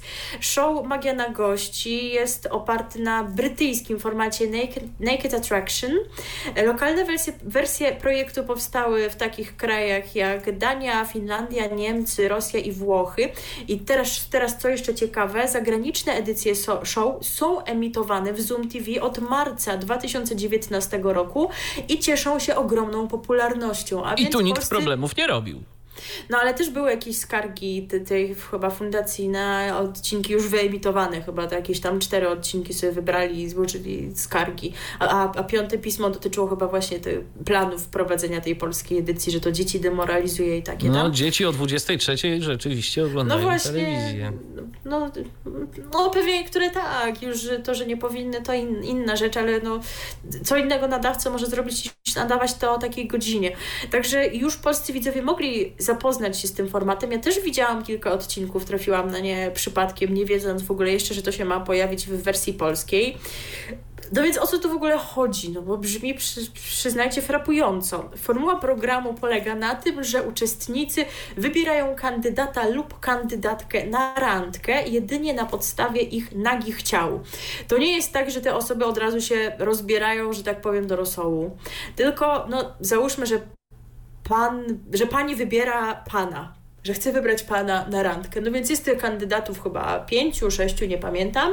No i odsłaniane są kolejne partie ciała. Chyba z reguły zaczyna się od, od dołu i od tej najbardziej seksualnej części.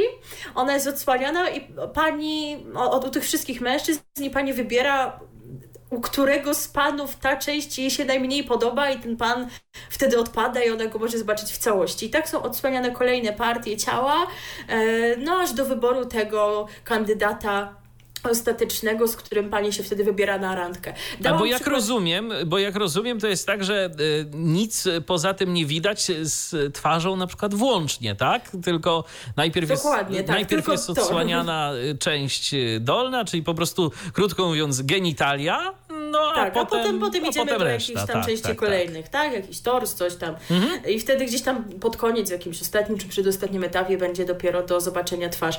Ja to, to tak też zastanawiam się, czy oni dobrze robią, zaczynają od tej części, o której wszyscy wiedzą, jak się nazywa, ale jest przed 22 i tego mogą słuchać dzieci też w podcaście. To w dzisiejszych czasach chyba to powinno się zaczynać od stópek, prawda? Bo teraz stópki są jakimś takim gorącym towarem i ich zdjęcia w internecie kosztują sporo.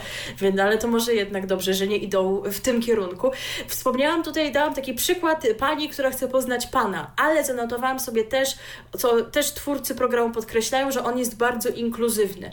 To znaczy, nie stawia się tutaj tylko na relacje hetero. Nie, może się tak zdarzyć, że pan będzie miał, będzie chciał wybrać sobie pana na randkę, pani panią, więc mm, twórcy programu są na to wszystko otwarci. Mam nadzieję, że w Polsce też to tak będzie, bo wiecie, czasami się ludzie boją, Wiadomo, jak to jest. Powiem więcej, w jakiejś zapowiedzi odcinka zagranicznego widziałam e, osobę transpłciową. To też mały słowniczek teraz i lekcja radiobawi uczy, wychowuje. Nie mówimy osoba transseksualna, ani transwestyta, tym bardziej żadnej takie, żadne takie mówimy osoba transpłciowa. Więc to jest dla mnie spoko, że mają świadomość, że świat się tylko nie ogranicza do relacji dwupłciowych, ale też no, są inne relacje. E, program jest określany, określany jako eksperyment społeczny, który próbuje odpowiedzieć na pytanie, czy wybór partnera lub partnerki wyłącznie w oparciu o cechy fizyczne determinuje na przykład powodzenie związku. No tam później po tej randce się dowiadujemy, czy, czy, czy coś dalej z tej relacji wyszło. W tych odcinkach, które oglądałam z tych zagranicznych, ale też nie było ich za wiele, no to z reguły się jednak kończyło na tej randce. No ale, no ale różnie może być, może Wiesz, myślę, się że, uda stworzyć. myślę, że gdzieś popularność y, takich aplikacji jak chociażby Tinder, gdzie y, dobiera się w pary też na podstawie zdjęć, a różne zdjęcia tam y, są zamieszczane też i rzeczywiście y, takie bez niczego albo z bardzo skąpym odzieniem, no to mogły tak sobie myślę, zainteresować producentów właśnie do stworzenia takiego formatu.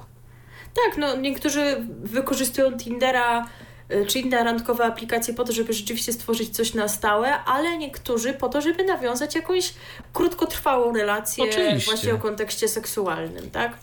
E, polską edycję programu właśnie pod tytułem Magia na, gości Polska zdecydowało się zrealizować Kino Polska TV dla kanału Zoom TV i to ma być e, największa i zdecydowanie najdroższa produkcja w historii stacji. No to nas chyba nie dziwi, bo Jak nawet mieli coś własnego wcześniej, to to były jakieś rzeczy, o których nikt nie słyszał i nikt nie mówił, a ta, no po pierwsze taka no, jak kontrowersyjna, po drugie no to, że rzeczywiście już widzowie mogli się z tym zapoznać, to może przyciągnąć jak na Zoom TV, telewizję no, z nie, nie aż tak dużym zasięgiem jak wiele kanałów, ale jednak w naziemnej telewizji cyfrowej może przyciągnąć spore grono. Ja też nie wiem, Oczywiście. co ja, co ja zrobię w ten piątek, jak będzie Opole, tu będą te debiuty, będę chciała kibicować Darii, a tutaj będzie pierwszy odcinek Magii na gości. Nie wiem, coś trzeba tu wymyślić.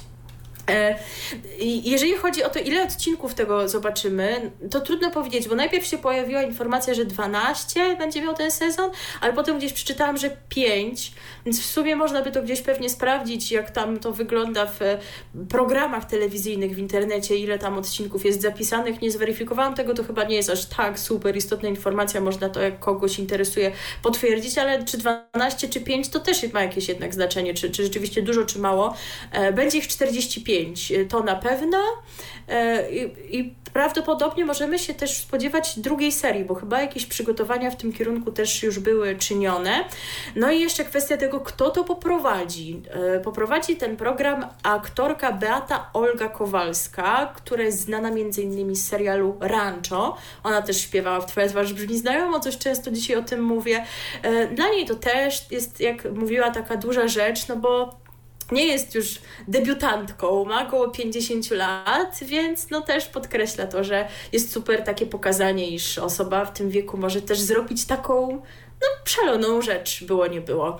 E, program jest no właśnie przeznaczony dla widzów dorosłych, stąd emisja o godzinie 23, o takiej późnej, więc no to cóż więcej mogli zrobić, żeby nie było skarg y, od fundacji takich jak Fundacja Mamy i Taty, tylko tego nie emitować, ale no w innych krajach jakoś Pytanie, można. czy gdzieś to będzie też dostępne później do odtworzenia z y, poziomu jakiejś aplikacji albo serwisu VOD? No właśnie, czy, czy Zoom coś w ogóle ma? Ja nie wiem. O, o niczym nigdy nie słyszałam takim w ogóle, gdzie by to mogło być dostępne. Jak coś wiecie, domyślacie się, to dawajcie znać, To bo my zawsze mówimy, że wiemy wszystko, my wiemy prawie A to wszystko, dzięki- a wszystko wiemy dzięki wam.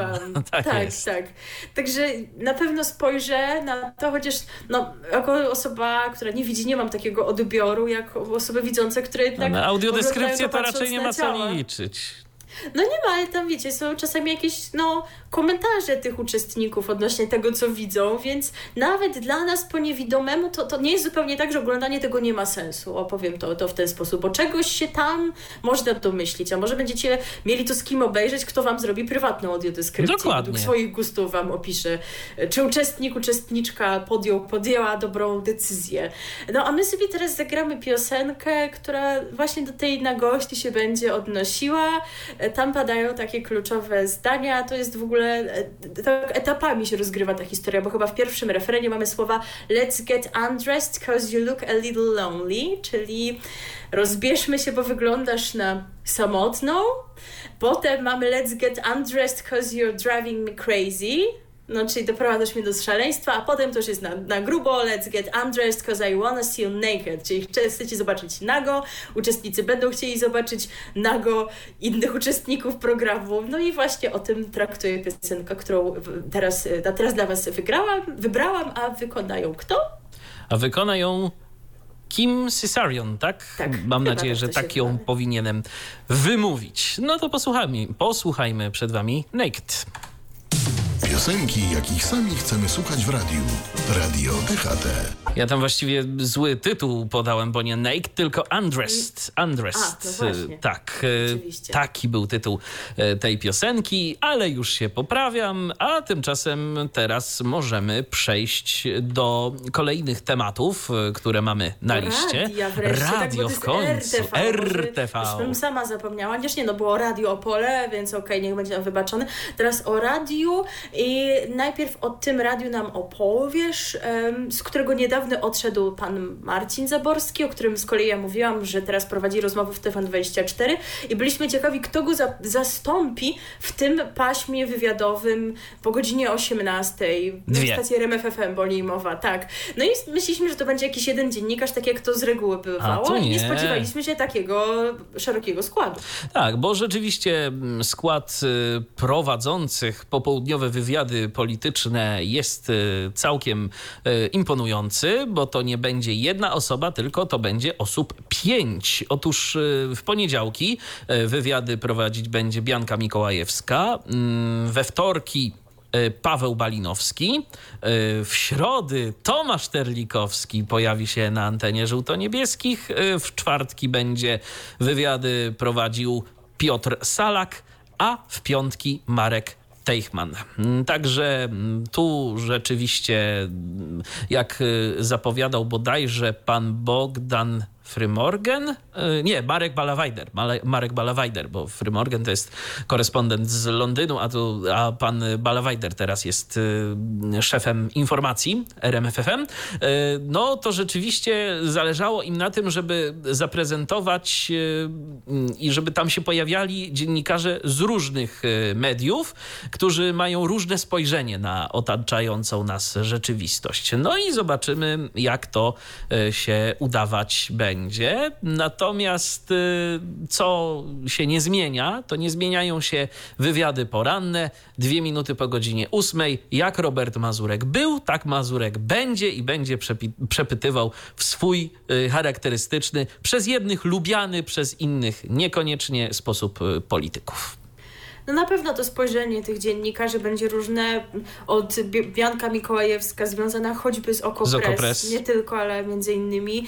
I Tomasz Terlikowski związany z tymi różnymi prawicowymi mediami, ale goszczący też w, med- w mediach uznawanych za centrowe, no to na pewno ten, to spojrzenie będzie różne, no ale też RMFFM się nie pozbywa tych swoich dziennikarzy, no, bo przecież stawiano, że to właśnie Paweł Balinowski zastąpi Marcina Zaborskiego, bo on w stacji się zajmował polityką, no jak widać będzie, można to usłyszeć, a Piotr Salak to chyba coś ze sportem miał wspólnego, prawda? Zdaje się, że tak. TVN24, więc to też ciekawe, co on tutaj nam dla nas szykuje. E, Przenosimy się do kolejnej stacji z grupy medialnej wspomnianej, do RMF Classic.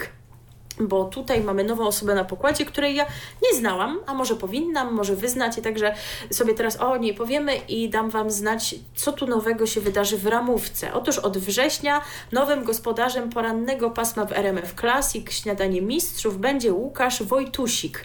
On będzie towarzyszył słuchaczom codziennie od poniedziałku do piątku od 7 do 10. Pan Łukasz przez ostatnie 16 lat był związany z grupą radiową Agory jako szef krakowskiego newsroomu, dziennikarz i reporter. Przygotowywał także m.in. informacje kulturalne na antenę TOK FM. Do końca 2020 roku miał w tej stacji audycję Krakowskie Przedmieście. Był jednym z autorów audycji Poczytalni. Prowadzi też swój własny podcast literacki Alfabet Wojtusika. E, Tej jesieni RMF Classic wraz ze słuchaczami obchodzić będzie swoje 18 urodziny. Z tej okazji stacja przygotowała konkurs nakręcony do lat 18. On się będzie pojawiał w dni powszednie od 10 do 13. E, no, to w ogóle jest już takie, zawsze mi się wydawało, że się jubileusze obchodzi, prawda? Niekoniecznie jakieś tam osiemnastki, ale no to każda okazja jest dobra, żeby świętować. W tym konkursie pojawią się zagadki związane z najlepszymi filmami nakręconymi w ciągu ostatnich 18 lat. Wielki finał tej zabawy nastąpi 27 października w rocznicę uruchomienia stacji. Jeszcze wrócę do tego porannego pasma, bo tutaj nie dodałam, jakie elementy się na nie składają. Chyba te, które już były, ale pewnie warto sobie to uporządkować. Otóż w porannym paśmie prowadzone, przypomnijmy, przez pana Wojtusika znajdą się m.in. fakty RMF Classic, fakty kulturalne, pasaż ekonomiczny, datownik historyczny Macieja Korkucia, felietony naukowe profesora Ryszarda Tadeusiewicza, technika dla laika oraz danie do myślenia, poranne rozmowy z przedstawicielami świata kultury, sztuki, muzyki muzyki i nauki. E, wśród nowości pojawią się wieczorne audycje muzyczne. W poniedziałki o 18.50 będzie to program filmowe Love, e, poświęcony najsłynniejszym filmom o miłości. Oczywiście z muzyką z tychże obrazów. W czwartki w tym paśmie nadawany będzie magazyn Między Ścieżkami, czyli historię powstania najsłynniejszych soundtracków. W piątki natomiast zagości wieczór z dreszczykiem, z opowieściami o najlepszych filmach kryminalnych i sensacyjnych oraz z muzyką z tych produkcji.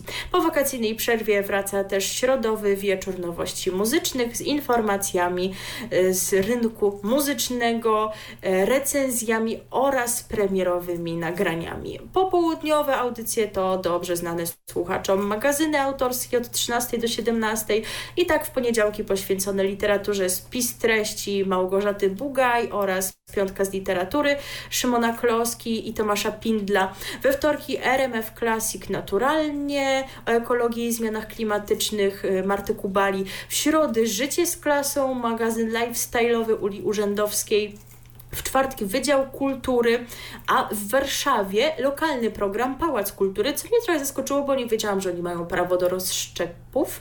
Myślałam, że oni to na ponadregionalnej koncesji są, ale się okazuje, że, że mogą. E, no i w, w, niezależnie od tego, gdzie słuchacie, no to w programie się pojawiają zapowiedzi Wiesz, kulturalnych. może chodzi też o to, może nawet jeżeli nie są, to e, no, sąd zdaje się zdecydował tam kiedyś, że RMF to... A, że RMF Tak, może. że, że może. jeżeli to się tyczy wszystkich stacji grupy, I no widocznie okay. im się teraz nie opłaca już po prostu robić tego, co zrobili kiedyś, czyli budować tych ośrodków regionalnych, ale na podstawie tej e, decyzji sądu e, no po prostu robią takie rozszczepy, bo mogą. Tak, bo przypomnijmy, nie wszyscy mogą to pamiętać, młodsi słuchacze niekoniecznie, że w latach 90. w e, RMFFM można było usłyszeć takie właśnie rozszczepienia tak zwane, czyli lokalne informacje, tak? Tak, informacje, to były konkretnie informacje właśnie takie typowe wiadomości, yy, informacje drogowe, czyli trafiki i reklamy. Tak, no ale Krajowa Rada powiedziała, że nie można, no i RMFM się musiało wycofać z tego, co było ich zdakiem rozpoznawczym, no i właśnie po latach sąd stwierdził, że mogliby jednak, no ale oni już teraz nie chcą, no bo właśnie to się nie opłaca. Być może w oparciu o to RMF Classic rozszczepia to jedno pasmo, ale tutaj nie wiedziałam tego i nie wiem, czy ten wyrok dotyczył tylko RMF FM, czy całej grupy medialnej, bo to ma gdzieś tam duże znaczenie dla, dla tego faktu. No i właśnie w tych pasmach mamy wydarzenia kulturalne, yy, w kontekście zbliżającego się weekendu. No tylko wiadomo, w Warszawie te typowo dla stolicy, no, a, a w pozostałych częściach kraju pewnie można usłyszeć o wydarzeniach z różnych zakątków Polski. No a w piątki jest magazyn filmowy, kino w roli głównej, Magdy Juszczyk z felietonami z cyklu Odeon Stanisława Janickiego. Po wakacyjnej przerwie powracają też m.in. wywiady Artura Andrusa Niedomówienia, w niedzielę od 10 do 13 lista przybojów muzyki filmowej, w niedzielę od 18 do 20 propozycje y, pojawią się we wtorkowej rozgrzewce po 18.50. Bliskie spotkania są w soboty między 17 a 20. To są rozmowy z dziennikarzy RMF Classic z ludźmi świata kultury, muzyki, nauki i sztuki. Jest też magazyn podróżniczy Jasna Strona Świata. W niedzielę od 16 do 18 jest emitowany jako i był. E, jeżeli chodzi o stacje radiowe, które nas poinformowały, co szykują dla nas na tę jesień, to kolejną jest Radio Z, no bo jeszcze nie wszystkie stacje nam powiedziały. Może uzupełniać będziemy ten wątek za tydzień. Zawsze stacje Agory lubią wszystkim informować. Jeszcze się dziwię, że nie ma takich informacji. Na razie mamy Radio Z, które jak zwykle ma szereg kreatywnych pomysłów, a na czym z reguły polegają pomysły Radia Z? Na to, żeby wprowadzić zmiany, a tym samym zwiększyć słuchalność? Na zmianach w ramówce. Na zamianach prowadzących. I zamianach, dokładnie, dokładnie. Względem poszczególnych Takich, pasm. Tak, dokładnie, dokładnie o to mi chodziło. Taki trochę skrót myślowy, ale rzeczywiście to jest Wiemy, główny pomysł. Tak. E, już jutro rusza ta ramówka, czyli w poniedziałek 30 sierpnia. E, no i co to będzie na antenie? Między innymi nowy duet w paśmie Uważam Z, zaraz powiem jaki, nowa formuła programów autorskich, nowe pasma i nowy weekendowy program o podróżach i kuchniach świata. Wszystko nowe wszystko nowe, a nawet gdy stoisz, to się poruszasz. Od poniedziałku do piątku, między 14 a 18, uważam, Z poprowadzi duet z niebanalnym poczuciem humoru Michał Korościel i Marcin Sońta. Wiecie, jak się śledzi Radio Z, to się już można pogubić, kto z kim co prowadził, kiedy, a kto jeszcze nie, więc oni chyba tam wszystkie kombinacje testują. Za sterami codziennego wieczornego pasma Siła Muzyki na wieczór od 18 do 22 zasiądzie Mateusz Ptaszyński, po nim Hubert Radzik Poprowadzi siłę muzyki nocą. W programie między 21 a 23 audycje autorskie, których pełne wersje będzie można usłyszeć w podcastach na player Radio Z.pl i platformach streamingowych, a także zobaczyć na YouTubie Radia Z. I tak, w poniedziałki to jest kulturalny wieczór Eweliny Pacyny i Tomasza Kasprzyka, ale on jest taki kulturalny, wiecie, co kulturalny, on jest cool. E, we wtorki Z jak e, zdrowie Michała Figurskiego oraz w środy Z jak związki Beaty Tadli. No to są chyba te audycje, które były, nie mam tylko pewności, czy rzeczywiście one były w takim stopniu w internecie obecne, jak to teraz będzie, więc może rzeczywiście na tym polega rozbudowanie tej formuły. Nowym gospodarzem weekendowego Dzień Dobry bardzo od 6 do 10 emitowanego będzie Michał Adamski. W niedzielę zaś nowość, cały ten świat Eweliny Pacyny, audycja kulinarno-podróżnicza z udziałem gości. W sobotę i niedzielę od 13 do 18 Marcin Wojciechowski zaprosi na czas wolny z Radiem Z, a w nim taśmy Wojciechowskiego, z której z kultowymi przebojami, filmowa zabawa ze słuchaczami, film się urwał, wywiady z gwiazdami oraz muzyczne historie słuchaczy i zapraszanych gości. Adriana Nowaka z kolei będzie można usłyszeć w weekendy od 18 do 23. W tym czasie będzie emitowana lista przebojów Radia Z, e, Z Koncert i Z Party w, so, w soboty oraz Z za kółkiem Joanny Ziętarskiej i Michała Adamiuka. E, nie mam pytań Szymona Majewskiego że Z-Gadget, czyli godzina z nowinkami technologicznymi, e-grami e, i spotkania z ciekawymi postaciami, a także sportowy finał tygodnia przygotowywany z dziennikarzami sportowymi Radia Z. Te, te pozycje, no tak jak się pojawiały, tak będą się pojawiać w niedzielę. Na antenę wracają też dobrze znane słuchaczom programy i prowadzący, niezmiennie gospodarzami codziennego pasma Dzień Dobry bardzo. Od 5.30 do 10.00 będą Agnieszka Kołodziejska i Robert Karpowicz. No jak widać, ich nie trzeba tutaj ruszać i zamieniać na kogoś innego. Damian Michałowski poprowadzi siłę muzyki od 10 do 14. Nie zabraknie też Kamila Nosela, no ja nie będę komentować, może bo są różne gusta, że będzie dalej wkręcać. Będą też piątkowe spotkania z filmem e, i Grażyną Torbicką. E, sobotnia audycja to właśnie weekend Beaty Tadli, która w nowej odsłonie większą uwagę poświęci tematyce ekologicznej i działaniom na rzecz ochrony środowiska naturalnego. A także będą programy publicystyczne, oczywiście poranne i popołudniowy gość Radia Z, no i siódmy dzień tygodnia w Radiu Z, emitowany w niedzielę. No wszystko fajnie, wszystko się zgadza. Będzie będzie Marcin Wojciechowski w niedzielę, ale widać z tego, w weekendy znaczy, ale widać z tego, że e, zabradnął mu program Z na punkcie muzyki, taki rzeczywiście no właśnie, taki kultowy, fachowy, gdzie mógł tą no już, no, no miał lat 11 zaledwie, więc to nie tak, że on tam był od zawsze, ale rzeczywiście już słuchacze się z nim oswoili. Tam Mar pan Marcin mógł dzielić się tą swoją wiedzą muzyczną, którą ma całkiem sporą, wygrzebywać jakieś ciekawostki, więc jak widać, to się nie sprawdza. Ludzie lubią to, co już znają, nie lubią za dużo gadania, lubią właśnie największe przeboje. Ale no to, jego wejścia, w, ale te jego wejścia w tym Z na punkcie muzyki to też wcale nie były takie rozbudowane, nie wiadomo nie, no, to też długie. nie było nie wiadomo co, oczywiście, Więc ale... tam trochę, po, trochę rzeczywiście piosenek spoza tej głównej playlisty przemycał. Ja mam wrażenie, że mm, w tych taśmach Wojciechowskiego teraz y, Właśnie, będzie to, to robił. To. Mhm, tak, możesz mieć rzeczywiście rację.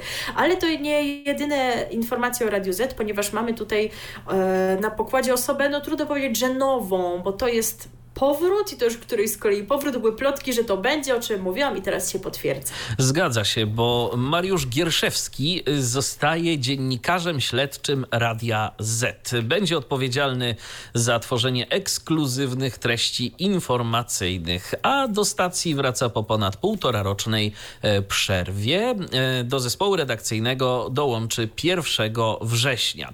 Poszerzone treści newsów e, przygotowywanych przez pana Mariusza E, będzie można przeczytać w portalu radioz.pl, czyli e, na antenie będą jakieś takie pewnie zajawki, jakieś najmocniejsze punkty e, tych jego informacji, natomiast całość, jeżeli ktoś będzie miał ochotę na więcej, będzie mógł sobie doczytać na stronie internetowej Radia Z.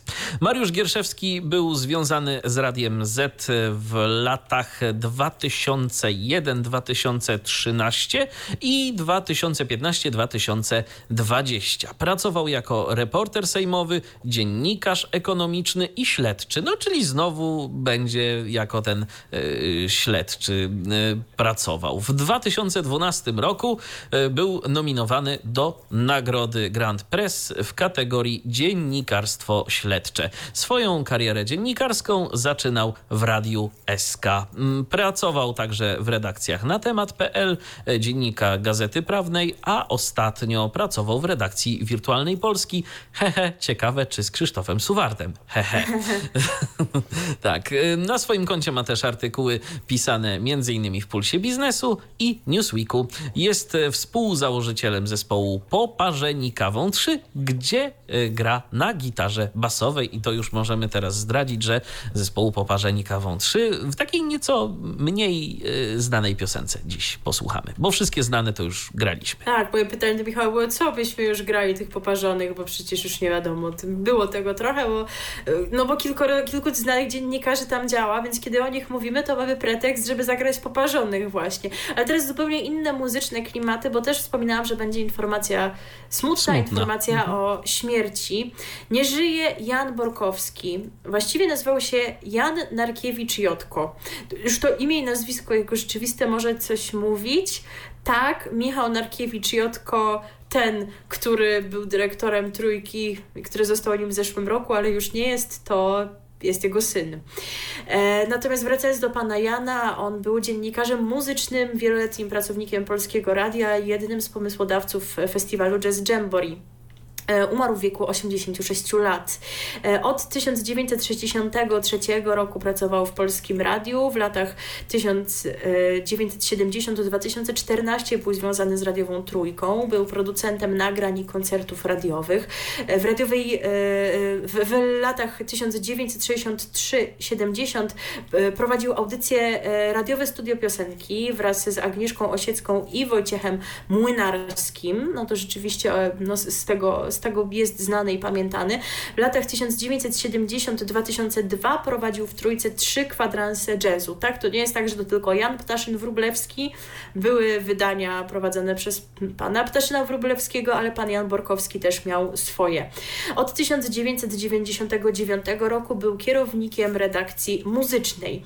E, tak jak mówiłam, no, jego działalność e, ta jazzowa też jest tutaj istotna. Był współtwórcą i kierownikiem powstałego w 1957 roku w Warszawie klubu działającego dzisiaj jako klub Hybrydy. Tam w roku 1958 odbyła się pierwsza edycja jazzowego festiwalu Jazz Jamboree. Był także współzałożycielem i długoletnim e, przewodniczącym Fundacji Okularnicy opiekującej się dorobkiem Agnieszki Osieckiej. Tak więc no, postać na pewno zasłużona, którą warto było wspomnieć, bo, bo dorobek zdecydowanie jest warty uwagi i godny zapamiętania. E, no zawsze tak głupio jakoś zmieniać temat, kiedy jesteśmy w takich smutnych okolicznościach, ale jakoś te informacje trzeba ułożyć. Skoro jesteśmy w polskim radiu, to przenosimy się do trójki, e, no bo tam mamy nowy transfer do redakcji sportowej. Tak, mamy nowy transfer do redakcji sportowej, który będzie miał miejsce z początkiem września i to właśnie wtedy do redakcji sportowej programu Trzeciego Polskiego Radia dołączy dziennikarz sportowy sportowy Marcin Grzywacz i dołączy on jako komentator yy, współpracujący ze Sport Klubem E11 Sports. Yy, zastanawiam się, co on tam będzie tak naprawdę robił. No być może będzie brał udział w jakichś audycjach sportowych, ale raczej nie wydaje mi się, żeby w trójce były prowadzone jakieś relacje takie z, ze spotkań sportowych. Tam raczej serwisy informacyjne, no i, i audycja. Trzecia strona tak, medalu. trzecia strona medalu, dokładnie. I nic więcej tam nie ma o sporcie. No ale może teraz się to zmieni, skoro idzie nowe. I jak zapowiada y, sam pan Grzywacz, oprócz kontaktu ze słuchaczami na antenie, bardzo liczy także na media społecznościowe, dzięki którym słuchacze będą mogli współtworzyć prowadzone przez niego programy, a mm, pan Marcin sam nazywa te ym, programy projektem, że bardzo się cieszy z zaangażowania w ten projekt. Tak gdzieś tam pisał chyba na Twitterze, czy, czy gdzieś się wypowiadał. Także no, życzymy powodzenia panu Marcinowi, zobaczymy, co z tego wyjdzie i jaki to będzie miało wpływ na yy, wyniki słuchalności trójki, które no, jak na razie to jakoś nie chcą pójść w górę.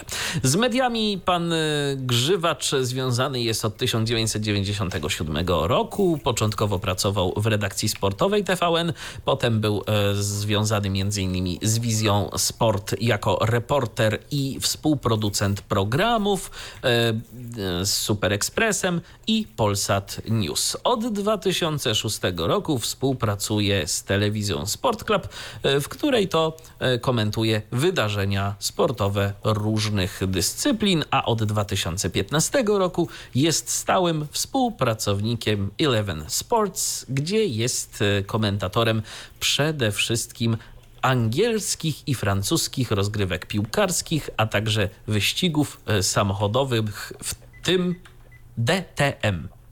Takich wyścigów. Nie wiem, co za wyścigi, jeszcze się nie przyuczyłam, mimo że jestem babą od sportu. Temat sportu będziemy kontynuować w kolejnym wejściu, więc już w ogóle się powinnam przyuczać, jak widać, bo jest tego u nas sporo. A teraz zapowiadana kompozycja poparzonych kawą 3. Tak, będzie piosenka z angielskim tytułem, chociaż z tekstem niekoniecznie angielskim. Przed Wami utwór Super Good. RTV. O radiu i telewizji wiemy wszystko. Jakby to kiedyś powiedzieli w Radiu Z, 5 po 10, bo teraz to oni tak już różnie, niekoniecznie trzymają się tego 12-godzinowego zegara, y, a my tu nadal jesteśmy. Ale Przy muzyce o Tak, sporcie. tak, przy muzyce o sporcie. Ale już niedługo, bo to jest nasze ostatnie wejście, y, w którym także będziemy zajmować się między innymi radiem, ale najpierw kilka słów na temat telewizji będzie. No bo będzie o sporcie. Tak, właśnie. będzie, będzie o sporcie, będzie o dwóch dziennikarzach sportowych, y, konkretnie o Łukaszu Wiśniowskim i Jakubie Polkowskim, którzy to dołączają do redakcji sportowej Kanal Plus. Będą komentować spotkania PKO y, Bank Polski Ekstra Klasy oraz lig zagranicznych. Pan Wiśniowski był w przeszłości dziennikarzem telewizji Orange Sport. Dużą popularność zapewniła mu e, współpraca z Polskim Związkiem Piłki Nożnej, gdzie mm, na kanale Łączy Nas Piłka przybliżał kibicom reprezentacji kulisy związane z meczami kadry. Od 2018 roku związany był z telewizją Eleven Sports, e, w której to e, komentował spotkania La Liga Santander. A dla Jakuba Polkowskiego transfer do Kanal Plus jest powrotem do redakcji po ponad siedmiu latach. Dziennikarz publikował swoje treści również w Football News, Weszło oraz Kopalni. Od 2013 roku, tak jak Łukasz Wiśniowski, związany był z Polskim Związkiem Piłki Nożnej, e, w którym to opiekował się medialnie młodzieżowymi reprezentacjami Polski. Współpracował również z telewizją Polsat oraz portalem nuance.sport. Także takie transfery, jeżeli chodzi o, o Kanal Plus. A jeżeli chodzi o internet, no to też mamy transfer. Chodzi o tę platformę, co to nie wiadomo, jak się ją wymawia. I nie, niestety nie przychodzę do Was z trzecim wariantem wymowy tej nazwy, a więc Viaplay, Viaplay, no okej, okay, niech będzie ten Viaplay, to ten drugi wariant. I Maciej Jermakow, który do 30 czerwca był związany z Eleven Sports, przechodzi właśnie do tejże platformy Viaplay. Jermakow jest dziennikarzem zajmującym się głównie tematyką sportów motorowych w Eleven Sports. Widzowie mogli go oglądać w studiu przed treningami, kwalifikacjami i wyścigami Formuły 1, a także w magazynie poświęconym Formule 1. Dziennikarz był obecny także przy studiach do meczów piłkarskich oraz w magazynie Eleven Goal Live. W czerwcu zakończył współpracę z Eleven Sports i miał zadebiutować w Viaplay w ten weekend, ale z przyczyn niezależnych od e, nadawcy wyścig, który miał relacjonować, został pokazany bez polskiego komentarza, więc prawdopodobnie na jego debiut będziemy musieli jeszcze chwilę zaczekać.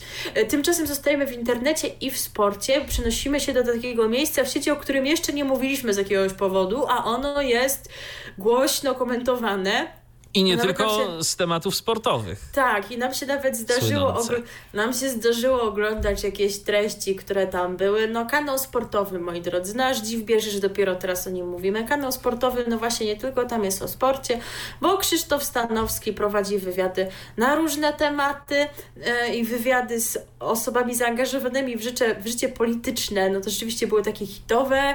W ostatnim czasie wywiad ze Sławomirem Mencenem i później z Jasiem Kapelą, to wam zdradzimy, że tak, słuchaliśmy, wysyłam Michałowi czasami takie rzeczy. Bo poza tym, że się zajmujemy RTV, to, to czasami oglądamy również takie rzeczy jak wywiady z Jasią Kapelą i Michał. Michałowi się bardzo podobała ta rozmowa.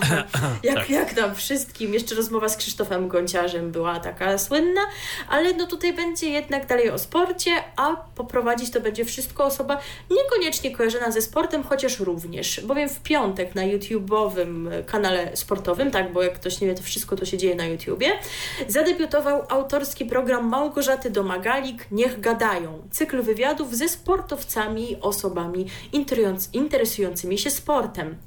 Każdy odcinek programu Małgorzaty Domagalik będzie trwał około 90 minut. Przez pierwszą połowę pytania będzie zadawała dziennikarka, a przez drugą widzowie dzwoniący do studia. No tak, to jest też element stały dla kanału sportowego, że, dzwono, że dzwonią widzowie, no bo raczej nie widzki, bo chyba mężczyźni są przeważającą grupą, jeżeli chodzi o tych, którzy obserwują ten kanał, no i zadają pytania i mówią jakieś swoje refleksje.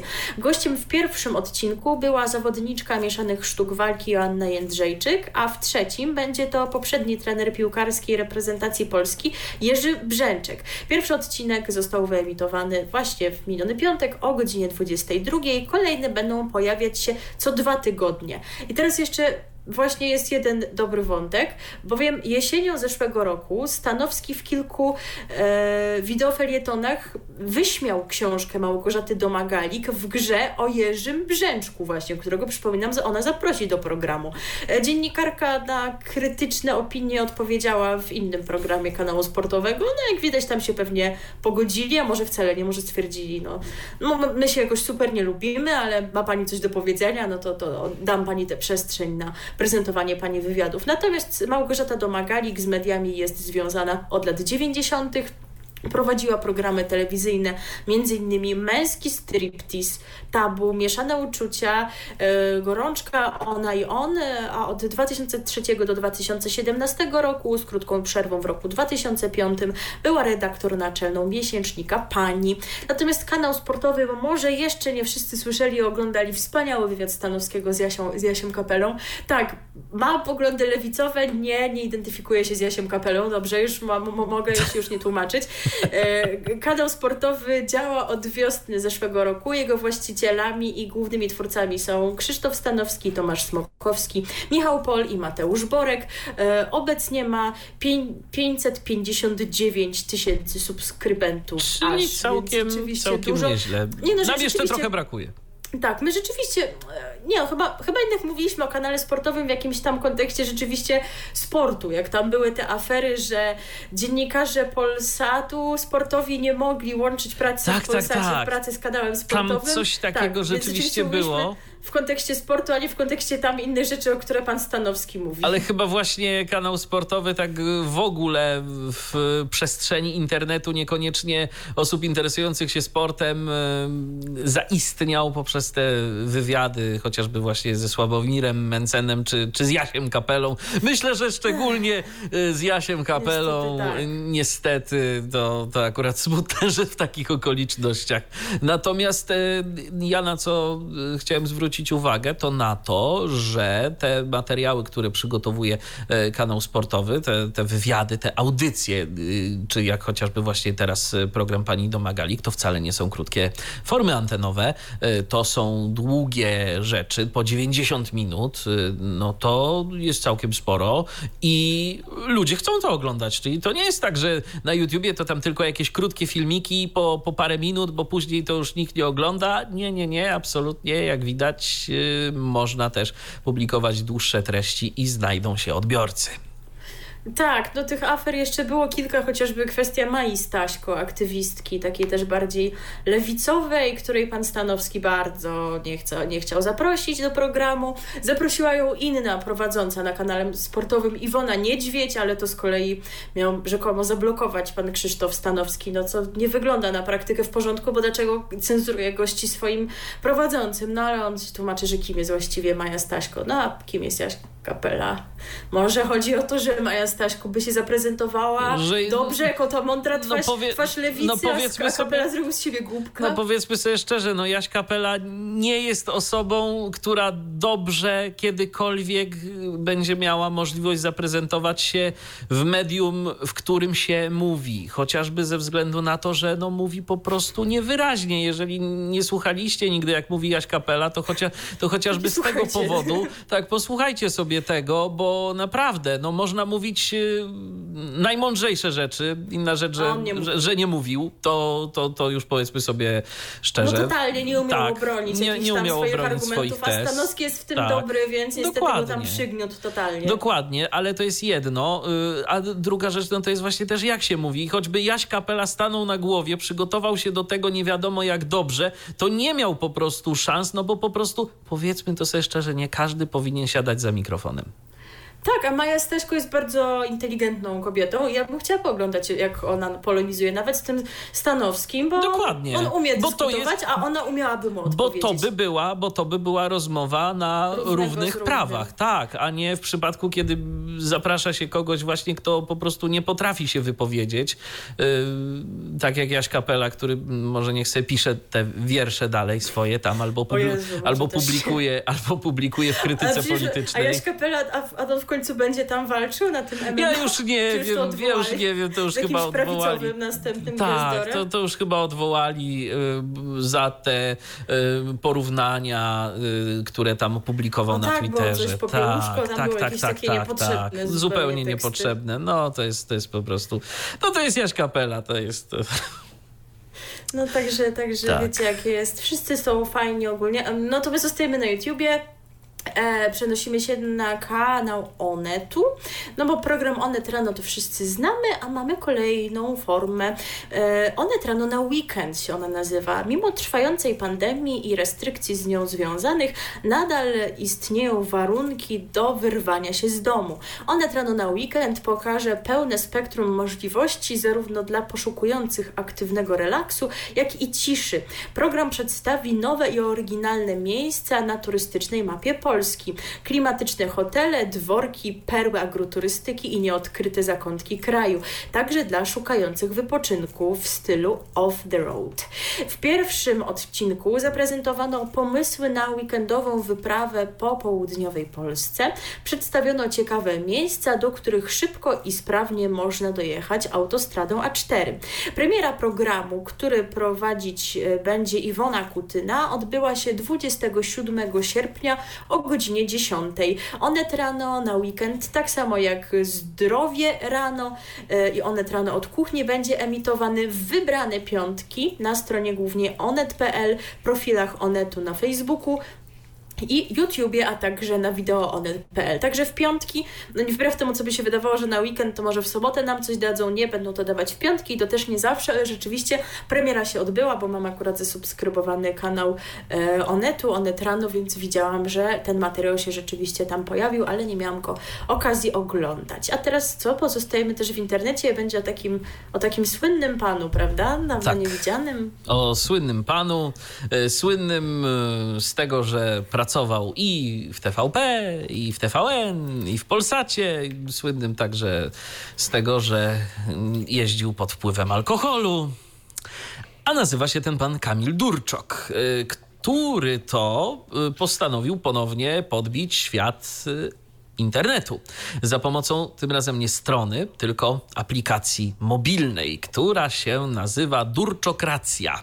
Jest y, już dostępna na iOSie i na Androidzie i w portalach medialnych jest informacja, że tam na razie nic nie ma.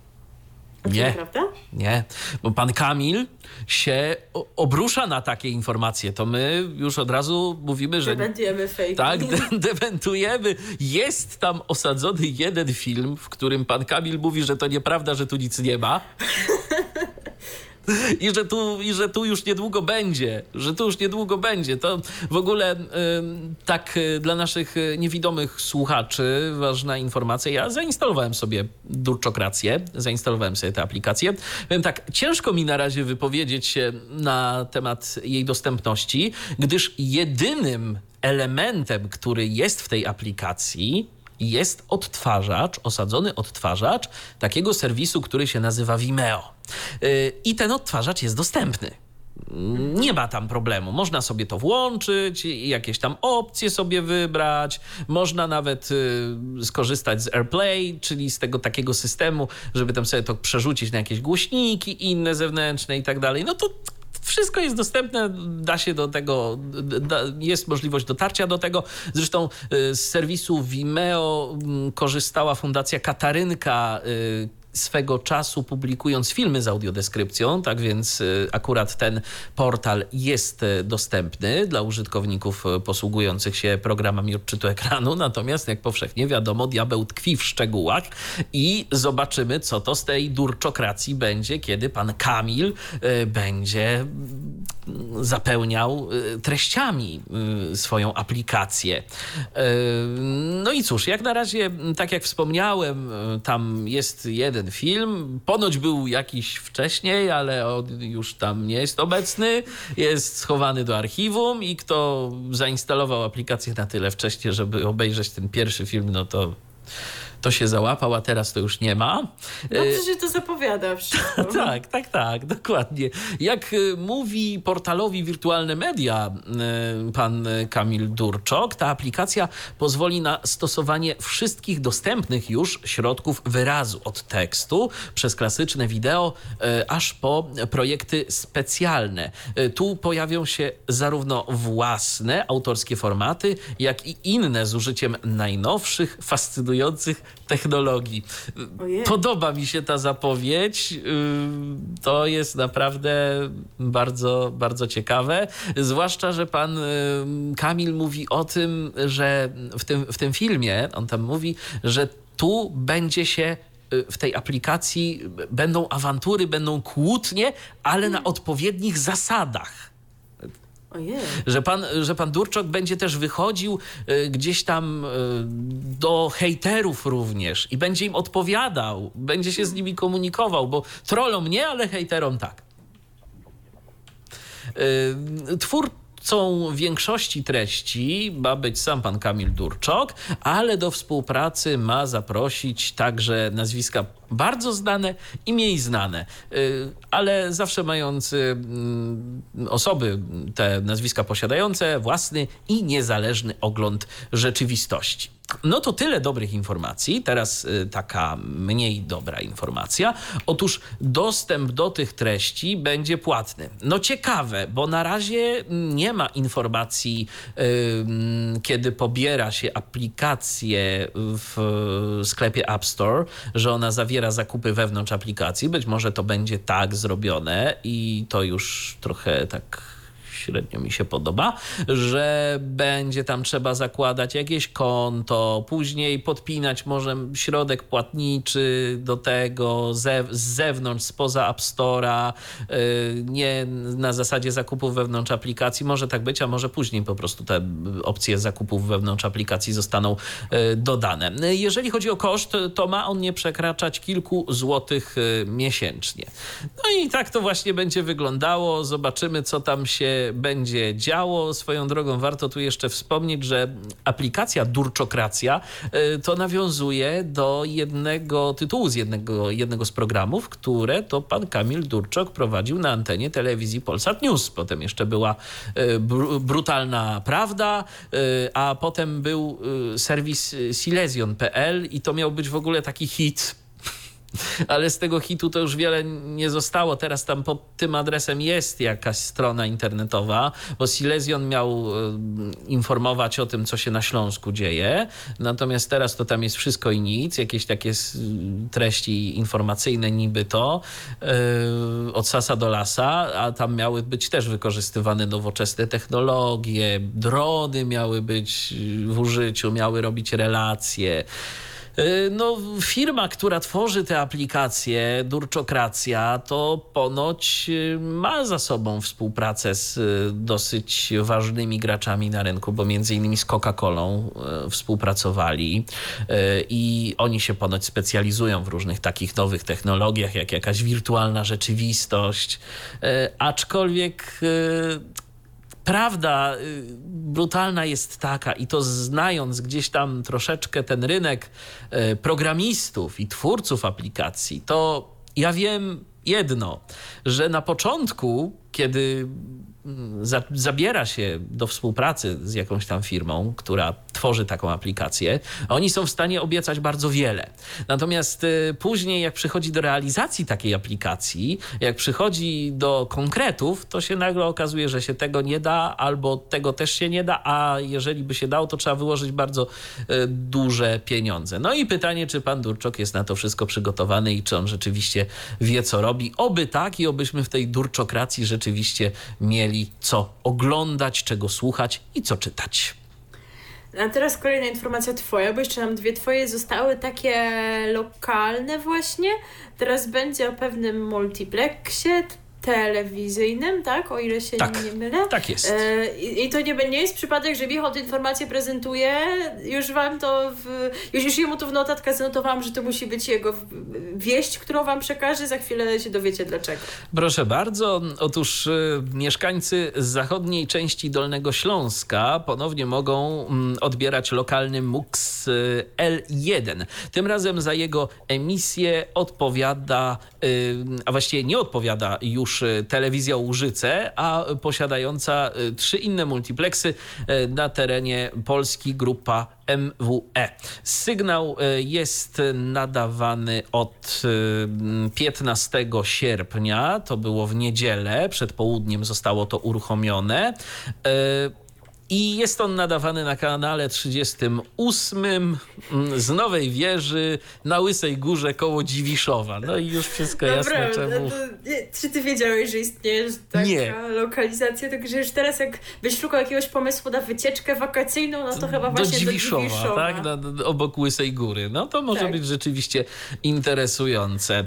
Y, na początku to tam jakiś jeden kanał był, y, czy jakaś nawet plansza taka testowa, ale ale to wszystko trwało kilka dni i po jakimś czasie e, już ten multiplex zapełnił się konkretnymi kanałami telewizyjnymi, a są to Echo 24 HD, Stars TV, Power TV, e, TV Dami e, Bolesławiec.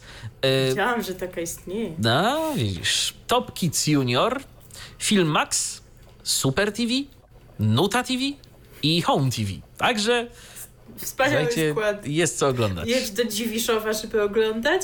I kolejna informacja ostatnia już, no też związana z Michałem w jakiś sposób. Z jego pochodzeniem konkretnie. Tak, dokładnie, dokładnie. Co prawda, ja, żeby odebrać tę stację, to musiałbym dokonać tu e, zabawy jakiejś z anteną, a przynajmniej e, jakiś czas temu e, musiałem, bo tam chyba ostatnio to nadajniki DAB Plus trochę moc podniosły, więc może byłoby lepiej, chociaż e, no też wątpię, żeby się udało, ale może kiedyś się zaopatrzę w końcu w jakiś odbiornik radia cyfrowego i to, i to sprawdzę, jak to wygląda teraz. Kiedyś było słabo, teraz może być lepiej, ale przechodząc do rzeczy. Radio WIM to nazwa strumienia, który we wtorek, 17 sierpnia, w godzinach popołudniowych dołączył do multiplexu DAB Plus polskiego radia nadawanego z masztu na olsztyńskim Pieczewie. Aktualnie po wybraniu z listy programów tej pozycji można usłyszeć Radio Olsztyn. O tym informuje nas serwis radiopolska.pl. Ale może ci już coś zdążyło zmienić, tylko Tak, my to nie tak, no tylko, tego. tylko my tego nie wiemy. Dawajcie Natomiast znać, jeżeli tam coś odbieracie, jesteście tam i wiecie, czy coś się zmieniło, czy, czy dalej jest Radio Olsztyn. Dokładnie, ale ma być docelowo tu inny program i jest on zapisany w karcie powinności Polskiego Radia Olsztyn. Otóż Radio Warmii i Mazur ma y, mieć charakter wyspecjalizowany, kulturalno-edukacyjny. Jego celem ma być integracja mieszkańców subregionów województwa warmińsko-mazurskiego, czyli Warmii, Mazur i Powiśla. Nowe radio ma promować twórczość artystyczną, literacką i naukową związaną z regionem oraz nadawać audycje poradnikowe.